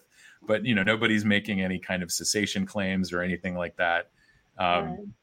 But that was that was surprising, and um, and since then, of course, you know, I think all of us have probably heard from from parents you know everything from I you know there was a woman that was next to us at a vape show and and she had had talked about how she was able to to get her her kid off of ADHD drugs just by using nicotine. I mean the drugs were were not doing great things for him, but just you know by being able to use nicotine, it managed his symptoms. He was able to function in school again and didn't have to deal with the side effects of the prescription drugs. Um, so that's just one example. Um, so anyway, uh, you know, I, I, went through the same thing you did, Chris. I spent a lot of money on trying to figure out what I was going to use eventually, and um, you know, I spent four hundred and fifty dollars in my first two weeks trying to set up. I landed on a couple of uh, ego spinners or ego twists and uh, a tank mod. I can't even remember the name of it now, but it was really cool and science fictiony because it had the the milliliter markings on the side. yeah. And so it was, you know, it, it took a while for me to actually get the opportunity to say on a panel to Matt Myers, um, you know, if if I had had the opportunity to visit a vape shop when I in 2013, there's no way I would have spent that much money. I would have been able to have that conversation with somebody behind the counter and be set up, you know, for maybe a hundred bucks, and and that would that would have been a lot lot more helpful than me just trying to poke around on the internet and see what's good. Right. Yeah, you I know, I actually forgot that that first vape shop that I mentioned that was in Wausau, an hour away, was actually a tobacco smoke shop, and they had cleared off a whole wall to make a vape area with mods and liquids and stuff like that. And I think today it's two walls now, but they still sell all the tobacco and everything too.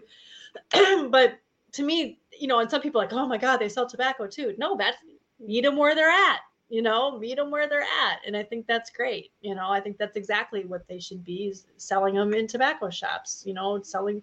I'd love to, if I ever opened up a vape shop, it would be a tobacco harm reduction shop. It wouldn't just be a vape, vape shop. It would have, it would have Zyn and it would have snus and it would have, you know, anything that's lower risk than, you know, just give them all sorts of different opportunities to see what works best for them. Because, like I've told the story many times before, vaping did not work for my husband. He had to snus along with the vaping before he was able to give up the cigarettes altogether. Something was missing from him, and I just based on ECF conversations that that was the case for a lot more people than people like to admit. You know, and it's that variety you know that people need and and and, and we were just talking about this before the show is that that tweet that i had responded to where the guy said you know, this is all Juul's fault. Nobody needs 5% nicotine. Um, we all did it with 1.8 and got it down to 0.6. And, you know, nobody needs that high of a stuff because we all did it. And that just really made me angry in a lot of ways. I mean, I can't say angry, but it just kind of like, really? You're going to go there? you know, because if you say stuff like that, well, I did it this way, so everybody else should have done it this way. That's like people telling us, well, I quit smoking cold turkey, so vaping is just pointless. You nobody needs vaping. Or I quit with tobacco flavored vaping. Nobody needs peach mango. You know, how are you going to go there?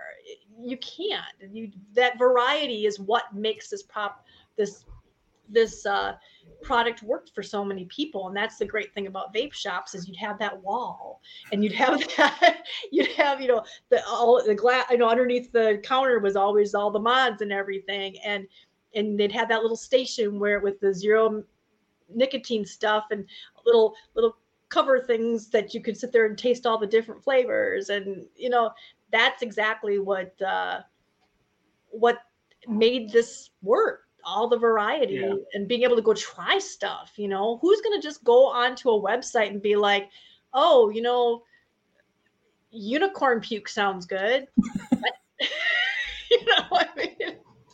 well and i can't i can't overstate how much like the community aspect aspect of it helped me out i mean obviously like it was like the hobby you know it's new toys and trying new flavors and it's exciting but just the community, you know, help helping each other and, and steering everyone everyone through it. I mean, the only silver lining, not only, but I mean, one silver lining to what's happening right now is maybe it will strengthen some of those old community ties that we used to have, you know, the ECF stuff, where, you know, if we're forced to be a little more underground or more black gray market stuff, maybe people will will you know get a little bit tighter in in the community because that was really helpful back then. And then you know obviously not saying Juul is a bad thing or anything but when that got popular and other products at gas stations got popular a lot of the newer vapers didn't have that community support because they just bought that and went went about their day. And if, if it worked for them great. But um the community is what kept me like involved and like definitely kept me from you know ever even wanting or thinking about going back to cigarettes.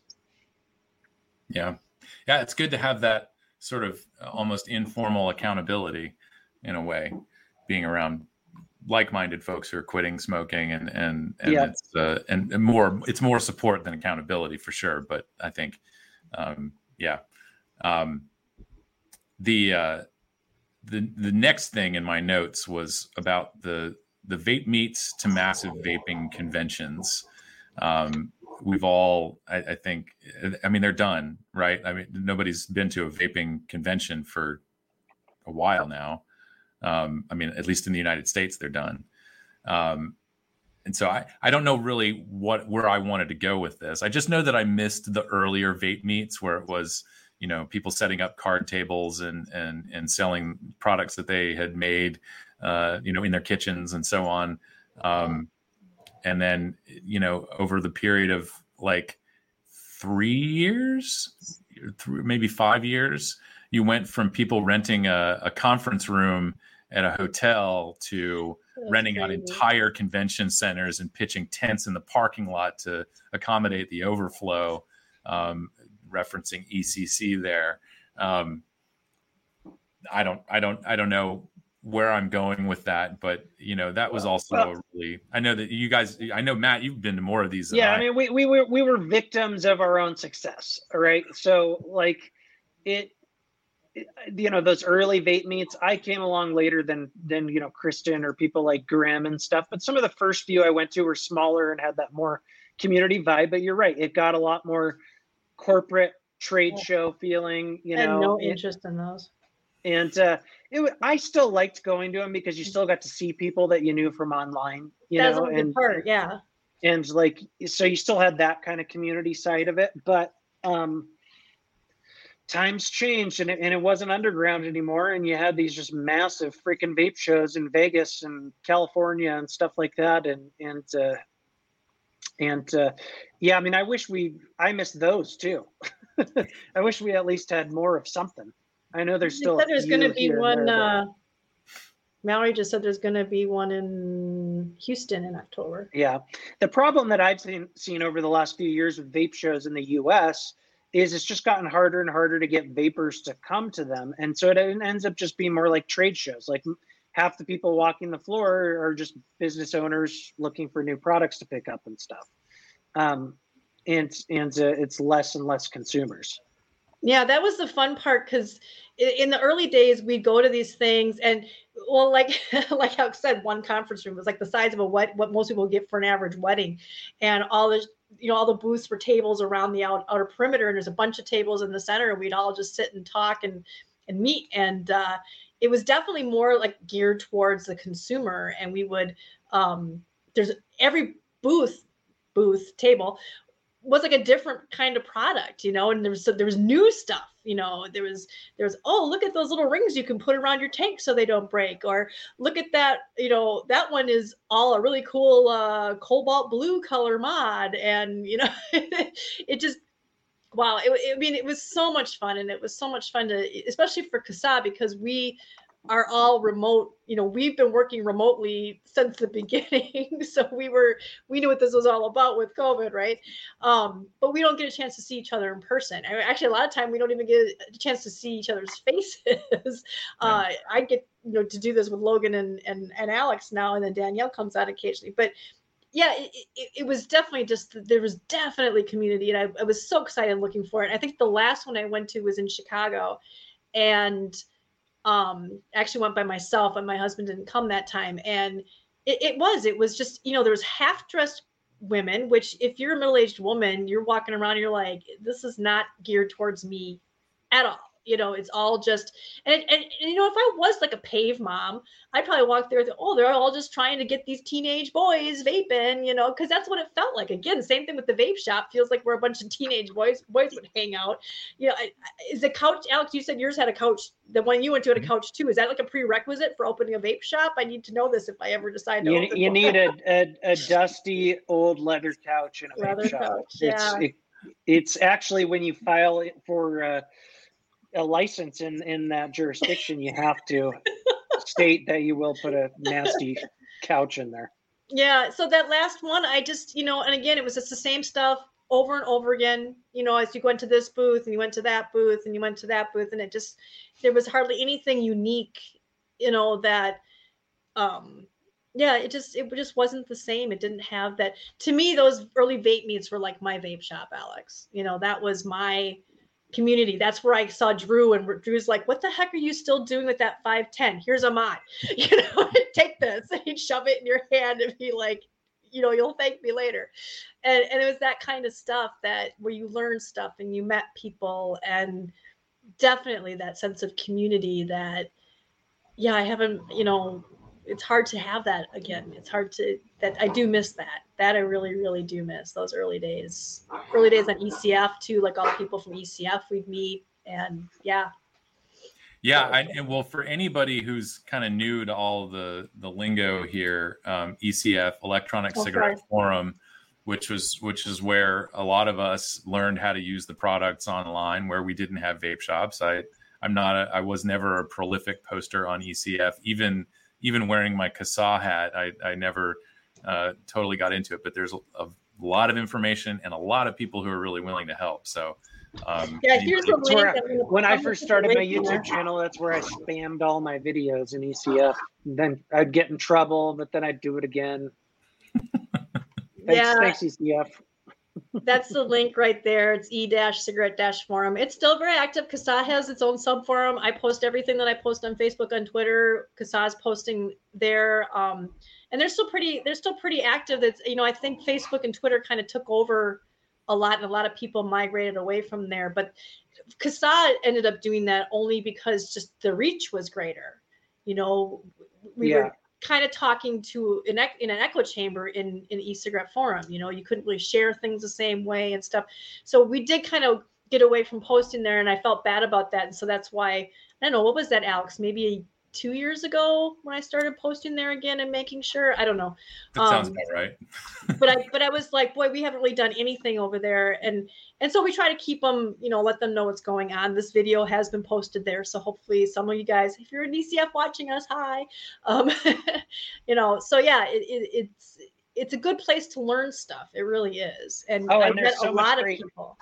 There's so much great history on there too. I mean, there's threads of, of yeah, there, there's threads of guys designing atomizers like the Genesis atomizer just in a thread. You Yeah. know, like that's there's there's all kinds of really cool stuff. When I first started, it was like mainly ECF, and then when Facebook came out with their groups, that really changed the game. Hmm. And then everyone started migrating to, to Facebook groups, and you know people were selling on in those groups and stuff too. But now Facebook's cracked down more on on that stuff. So and, Yeah. and maybe it'll migrate back to ECF at some point. Who knows?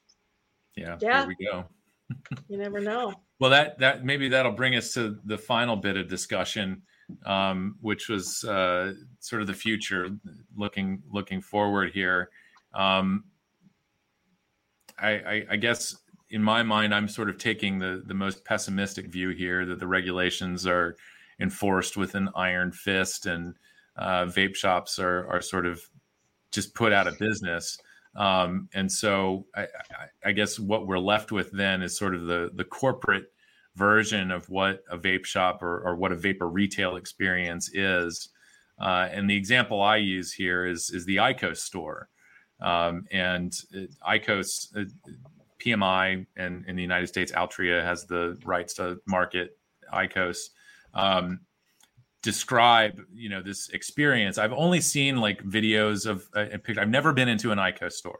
I'm just going off of the descriptions from the modified risk application that uh, altria submitted and um, from uh, pictures. I know gregory conley i think was sharing some pictures of an IQOS store and other things. And so apparently when you walk into an IQOS store the entire sales process takes like 45 minutes. There is sort of there's this interview of uh, you know how much do you smoke and what maybe what brand and part of that is verifying that you do smoke. Um, and part of their their sales materials uh, it it uh, or part of their marketing plan is to not sell IQOS to people who don't smoke. Um, and i think that may even apply to people who may uh, find themselves close to going back to smoking um, which is something I publicly criticize them for in their in their TPSAC hearing. Um, I, I, don't feel that that's a very wise thing to do. Um, but uh, so if you if you don't smoke, you're not supposed to be able to buy an IQOS. Uh, they they walk you through using the product. It's it's apparently being in this store. It's a it's a lot like being in an Apple store. Uh, it's it's a very technology driven kind of in, environment. Um, some of the pictures from from Japan it actually feels more like a cafe. Um, but uh, here in the United States, I imagine it's a lot different. Um, and after that, there are sort of you know these follow ups. I think after after a day, they call you, or after a couple of days, they call you and see how you're getting along with the device, encouraging you to stick with that, and not go back to smoking. Um, but you know, I I I certainly appreciate. I see the value of that, especially from a you know talking to a regulator kind of perspective, uh, including all of those details and and and really you know building that as part of the marketing plan. I I, I understand all of that, um, but is first of all the question is is this kind of uh, almost prescriptive, very managed experience that people might have with IQOS? Is this the way of the future?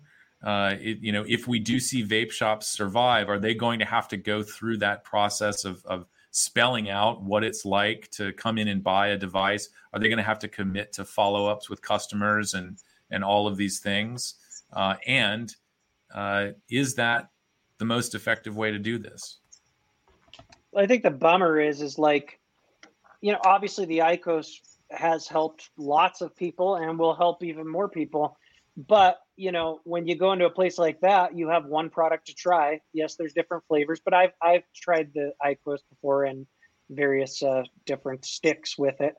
And uh, you know, if someone goes in there and and they just don't like the experience, there's nothing else to try. You know, so like as opposed to a vape shop where you know you don't you know maybe you're trying to disposable and you don't like it, so you can give them something else to try it. And so I think that the, I yeah, they're definitely going for the Apple shop or Apple store vibe, and I I I like you know what they're doing. It makes sense, but uh, does it replace a, a vape shop? No. There's no black couch. yeah, there's no. Well, couch. there might be. I, I don't know. I mean, I in all, in all honesty, I always envisioned doing if I ever because before we finally got a vape shop, I always envisioned, hey, maybe I'll get into this, you know, and I kind of envisioned something like an Apple Store, something very clean, people with little like lab little coats singing with my logo on it, you know, very. I love that. It's just if it had more variety. You know, right, I, right, I like clean. Like if you look at a lot of the European vape shops, they definitely give me that vibe. Um, you know, that a lot of white, very clean, sort of, you know, trendy, minimalistic sort of. Right. But we still have lots of different products to choose from. Um, right. Um, with the IQOS, you go in there, you're trying one system. You know, most people are probably going to buy it even if they don't like it. Probably after going through that 45 minute spiel. well, but, I mean, uh, it was successful in Japan. People are buying it in Japan. You know, we've been spoiled though because, you know, over there they didn't have they couldn't compare it to vaping. They couldn't compare yeah. it to all these. I mean, because I, I, went from that one smoke shop, vape shop to now they're just popping up everywhere. I mean, we we've got about with. I mean, I still have to drive two hours, but I've got one in town now, and I could drive an hour in either direction to the bigger cities, and I've got dozens and dozens. You know, and Japan didn't have that option, so you kind of have to step back and go, okay, well, what if vaping never existed? How would we feel about this? You know, but we're kind of spoiled. You know, would we be sitting there fighting for the IQOS, you know, and that option? Would we still be saying, you know, this is saving our lives? So you kind of have to be a little honest with yourself on some of this, you know, and think, well, why am I really doing this? Why am I really fighting for this? Am I fighting because it saves lives or am I fighting because I really like it? you know, I mean, you got to think about it that way too. Now, the, the whole thing going through the whole 45 minutes. But I mean, I've spent hour or two in a vape shop. I mean, it was voluntarily. I wasn't required to do it. So I don't know. It, I, and again, I, I don't know. It's that that's hard. Yeah, I mean, I, I think it's a net positive thing. An IQOS store is a positive thing, and people should have access to it. It just doesn't replace what we're used to, like you said. Yeah, I, I think, and and apathy Miller, I, I'm I don't know if apathy is your real first name, but if it is, congratulations. Um, points points out here there is room for both, and I, I yeah. hope I hope this is I'm I'm putting this up in the right context, and I every I think everybody here agrees with that. I mean, whether we're talking about like uh, you know pharma vape or you know open tank systems and all of that, we actually want both. I want I want people to go to a drugstore and talk to the pharmacist and get a vapor product. I also want them to be able to go to a vape shop and see the wall um, and and make their make their decision. Um, so, yeah, Sorry, I think funny, Janine. Sounds like sitting through a presentation on timeshares. part of why vaping was so effective was because it was it had a leg up on smoking because it was more fun. You know, I mean, the the enjoy the the variety, the the fun little devices, the toys. You know, like if you're, I'm a tech guy, so getting get, you know getting a new mod was always fun, and trying new flavors was fun, and and then obviously you had the community on top of that. You had when when you're just trying to make, you know, uh, tobacco harm reduction the exact same as the cigarette experience, then it's it's you know it, it's you're gonna convert less people uh, um, in the long run. And yeah, vaping feel... formed under a whole different. I'm sorry, Alex, but vaping is vaping formed under a whole different um, environment in a whole different environment you know? I mean we talked about ecf and how much innovation came from there and people coming on and saying where are the flavors? It was it was really consumer driven whereas IQOS is top down driven it's corporate driven and they're like well what do we want to offer them not what do they want from us? And again if, it was I don't know how well it would have done because the first time they tried to do a smoke free cigarette it didn't go so well you know?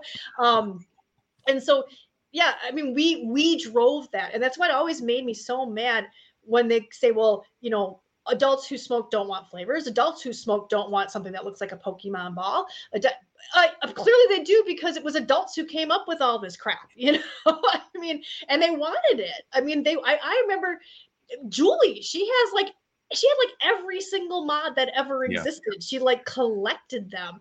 I and... I I have so I have Julie's collection here, and um, I, I, it's in a closet. I need to dig it out, but um, yeah, I believe one of them is like a it's a you know kind of tall boy monster, you know, made into a mod. So yeah. Yeah, yeah. I, I mean, all the all these things are user driven technologies, and like it's uh yeah, it's very frustrating. Uh, I I wish that any regulator and any politician before they make any rules on vaping would comb through ECF, you know, from the beginning and just see just you know kind of like the evolution of of how it all went down. It's fascinating and uh, it was user driven. It was exactly what smokers were wanting. Yeah. Yeah. And the different flavors, gosh, I remember people creating all sorts of, and then they were going into savory stuff. So you had like crab juice and pickle juice and yeah. I, that that never really uh picked up for me. But yeah, that, that that always drove me crazy like because as soon as cuz I was in my let's see I was 39 when I started. I'm in my 50s now. You know, so I st- you know, also all through my 40s I was doing this and I was trying different flavors and looking at, you know, I would I, I mean, I bought this little thing because it's got the cool rainbow colors on it. I mean, and I'm 54. So this whole idea that, you know, and my liquid is a berry melon citrus. So, I mean, this whole idea that we don't like gadgets. I mean, has, have they ever gone to an Apple store? Have they ever got, I mean, who's buying most of this tech? It's the people who actually have some money, you know, who's yeah. buying well, the tech for their kids who want it. It's the people. I mean, the U.S. is a consumerist society. Like, of course, we're gonna want toys. That's how we were freaking raised. yeah, know? this whole idea and, that we don't like this stuff, you know, that we're that grown adults aren't going to like the flavors or the cool tech or whatever. Never sat and watched a video of a guy with tweezers and blue fish filter material. Yeah. You know, I mean, well, and it grown adults doing that, not teenagers. and it's important to point out, like some people in chat, like one person said, it makes me sad that you're saying were and was so hard to believe it could be over. That's not what we're saying here. It's just obviously we're going into like another chapter of how things could be. Maybe it reverts back to the old days more where we all have to talk more on ECF so we can help each other find out how to hey, look, there's this website and you know wherever, and it, you know everybody go buy their stuff because they're shipping. It, it, maybe it gets to a point like that again where we have to help each other out more to get the things that we want. So it doesn't mean like no one here is saying you're going to lose your vapes, you know, 100%, you know, right. but the times are changing clearly. Yeah, I, I think you know, and and to that to that point, I, I think there's a lot of value in having this conversation um, and you know having it out in the open. I, I, think looking at this from the perspective of researchers, policymakers, and the big companies that we can have some confidence are going to survive. I mean, even if this was just you know absolutely free market this and that you would still see that market consolidation over time Yeah. you know different players are going to rise to the top Mm. control certain regions of the country or have you know be known for a particular product and you know, there's tons of coffee houses all over the place it, you know starbucks has not killed every single coffee house in the united states or the world but they did have a of course, Starbucks here, so we're too small.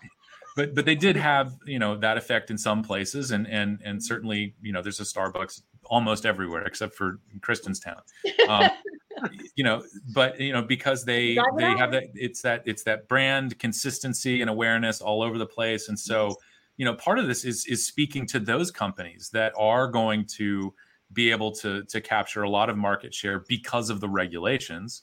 Uh, and and i think you know I, I would hope that that the bigger companies take a page from the little vapor playbook which was to create a welcoming inclusive space for anybody who smokes to walk into find other people that are experiencing the same thing and and have have just be able to have a, a, a normal adult level-headed conversation about switching away from smoking uh, I, I think that you know that's the point here is that I, I want the I want the regulators to see this. I want the researchers to get involved.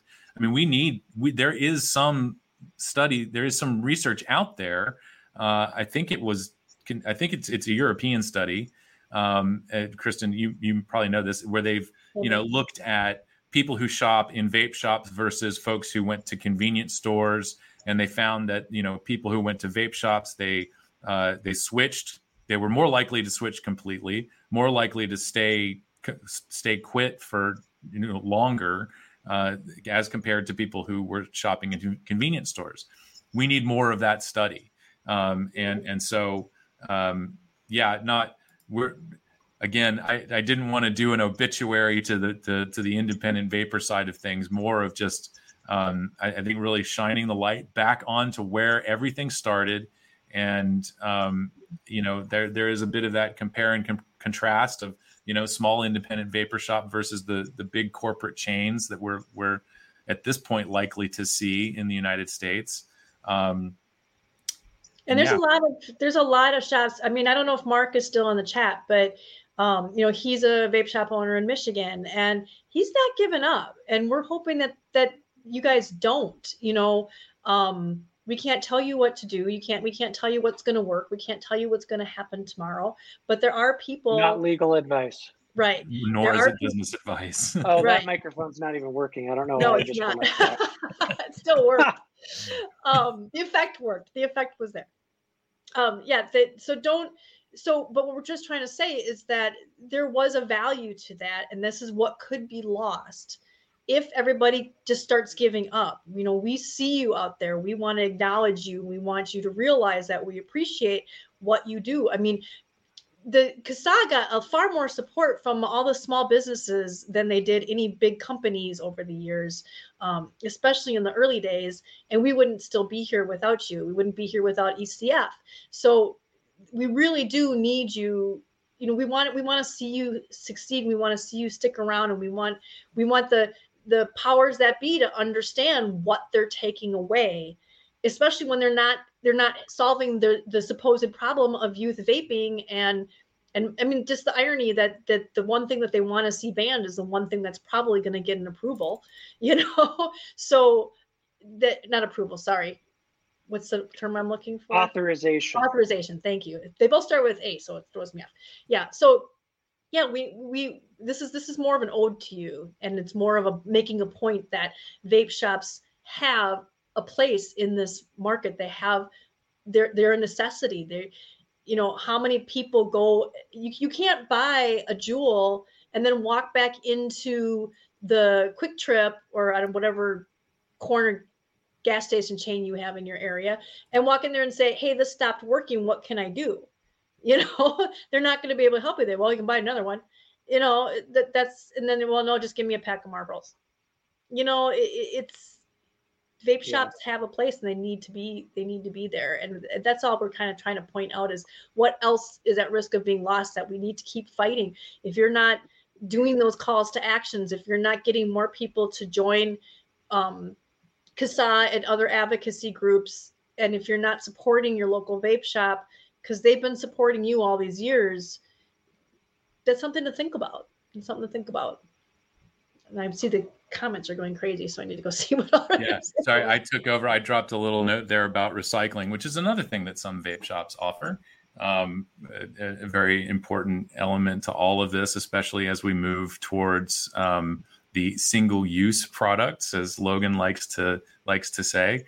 Um, that uh, you know some vape shops will will happily take those and and and help you with recycling. Not all of them. I know that there's a lot of barriers to um, just simply understanding where to recycle things. Depending, there's no uniform thing to point people to for recycling batteries. Uh, you kind of have to do your own research in your own town, uh, and even that's kind of difficult. But um, well, that's know- more where that's where education comes into play again too though like if a vape shop will tell will sell a disposable but you know and i say this because i do some disposable reviews i think disposables fit good use cases they're good for a newer vapor that just wants to dip their feet in the water and and see yeah. if they like vaping or not it's good for somebody that doesn't want to take their more expensive gear with them on a trip or like when when we go out to the lake, I'll use a disposable sometimes. So they're not all good or all bad, but like if a vape shop that sells disposables will try to migrate somebody or or at least say, hey, these are your options. You can use a refillable product and, and save money. There's less waste. But if all we're all we're left with is smoke shops and uh, and uh, mini marts, they're just going to have these on the counter and never give people any direction at all. Yeah, I always thought it was a shame that that vape shops didn't sell those things. I mean, they should sell the the gamut. They do more and more now. They do now, yeah. But for, in yeah. the beginning, they wouldn't. And they're like, I'm not going to sell that crap. It's like that helped a lot of people, and that might get them started. I mean, that's how I got my 70 year old aunt to finally do it. Is I would we were at a Walmart and there was a uh, NJOY Kings, which were the ones that kind of were soft and squishy, feeling like a cigarette, and I said, you know, those are supposed to be really cigarette like. And she's just like, okay, throw it on there. And she bought it.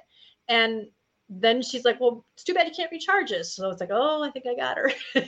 Then we got her a chargeable version. And then that's, that's, then after that, not even a month after that, she walked into that vape shop and bought that mod. It's a it. good stepping stone product. She never for sure. again. If, you know, somebody doesn't want to make a big investment right away on a right. refillable kit, you know, you spend 10 bucks or which, depending on what disposable it is, and they can at least mm-hmm. get their feet wet and decide if they like it. I'm just going to answer Jim's question. Um, we we have seen it, and if you look at our blog, it's actually in our this week's blog. We have the video uh, from the Forbes, Steve, and we also have Amanda video. Wheeler's great video too, which we were going to talk about with this in this sort of segment.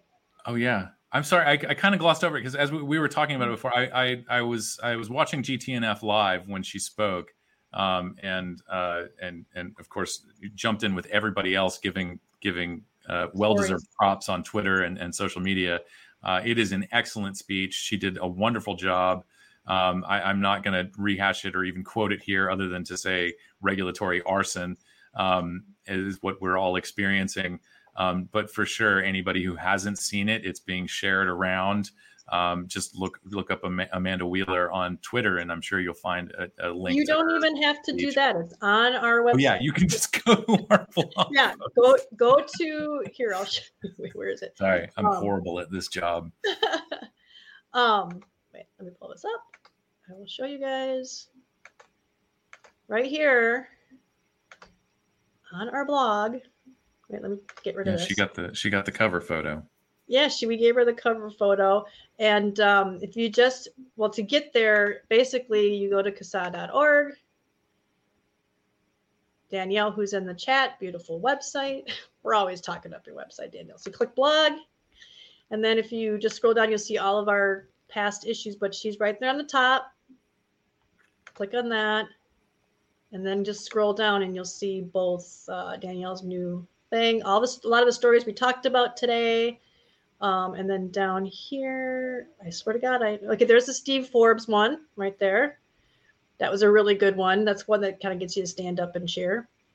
Um, and then there's Amanda's right there, so you can play it right from within our blog. So uh, you don't have to go digging around trying to find it.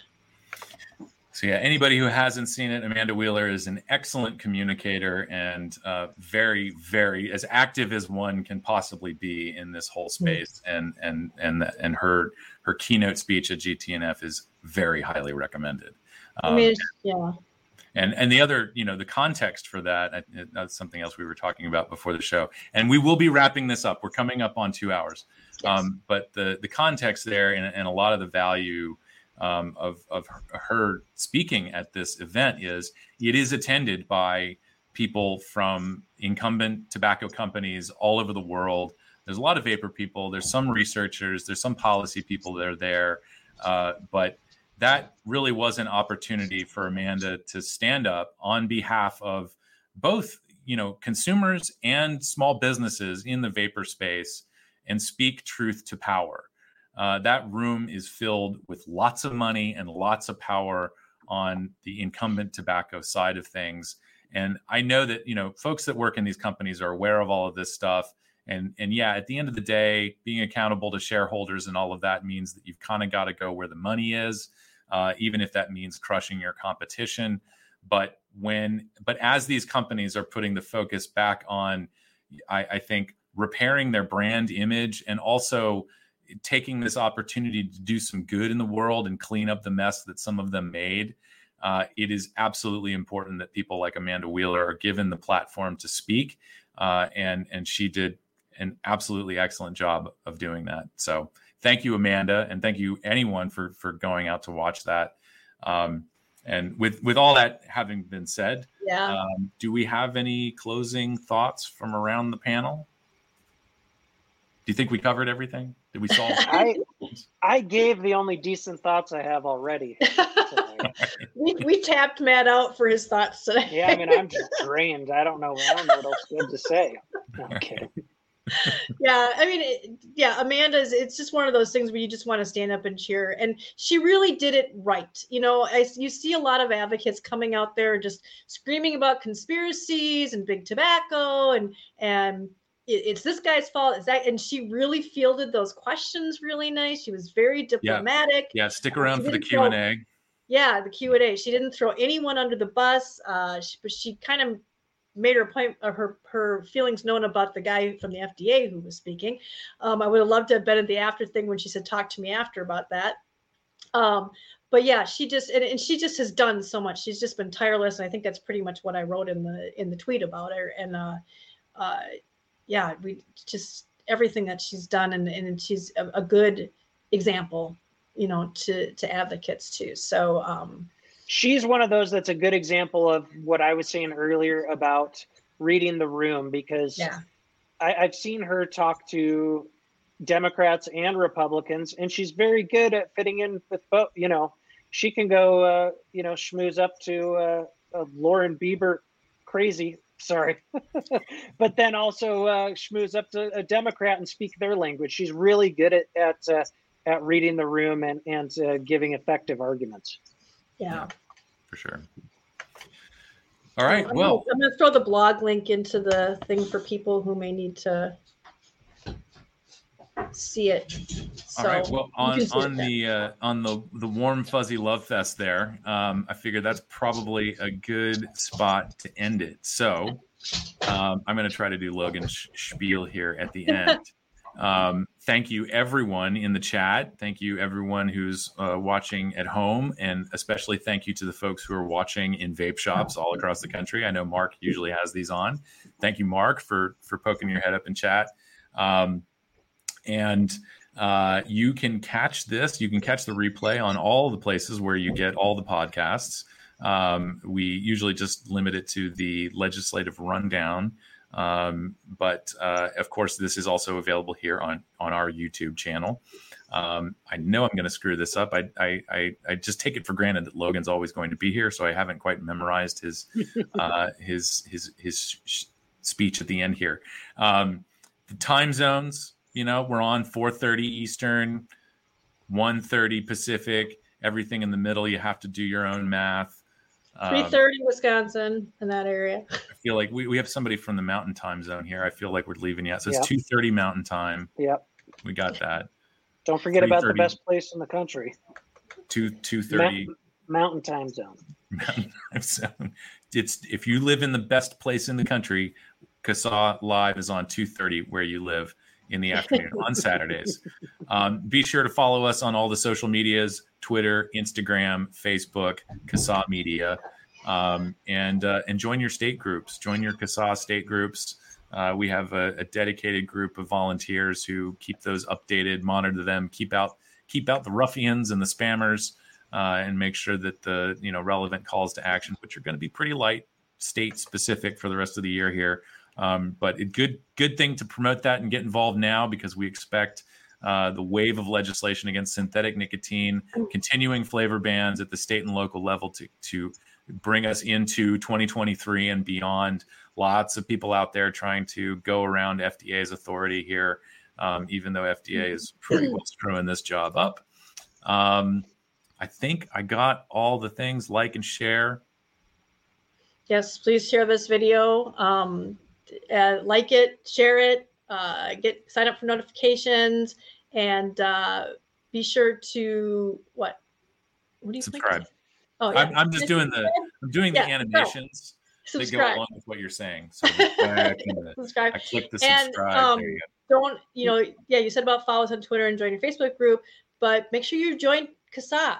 You know, a yes. lot of people say think that they're part of CASAA because they follow us on Facebook or Twitter or they come watch this, but you need to go to the actual website and join CASAA add your name to these numbers. The more numbers we have, the more we can impress people saying, hey, we represent this many people, and that gives it opens more doors. So we need you to officially join, get your family to join, and it doesn't matter if they vape or not, because um, it's and all it's about yeah, it's absolutely free. We do not spam you. Uh, I'll be, you know, sometimes you might get a thank you email, but mostly it's about um, calls to actions and stuff like that you know if you're uh, please donate we you know we can't do this without you we're, we're very much grassroots on a, on a shoestring budget so if you can spare a couple bucks a month you can sign up to just a couple months of bucks a month maybe uh, you yeah, if you don't that. have a starbucks in your town like kristen then you're saving all that coffee money and that can be a nice donation to CASAA every month yeah, that's great. Yeah, you know, because and, and you remember that Alex and I are the only employees. Uh, people like Matt and Danielle and Julie and Jim and, and everybody else, they they do all this as volunteers. Uh, they're putting in their time and their talent.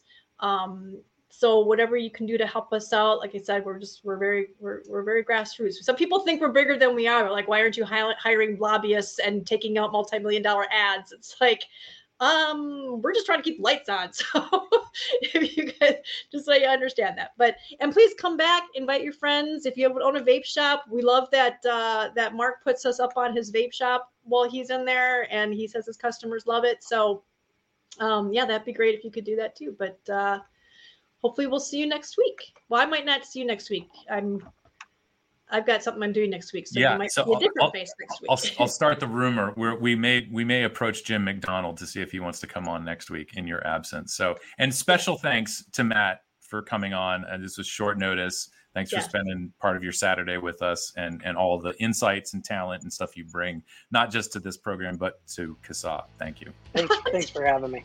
always happy to fill in. When, uh, always happy to fill in when when Logan leaves you high and dry. that's great. All right, you guys. Um, I think that's all the thanks. And again, thanks, Matt. And come by next week. You never know what you're going to see. All right. All right. Have a good night. Bye.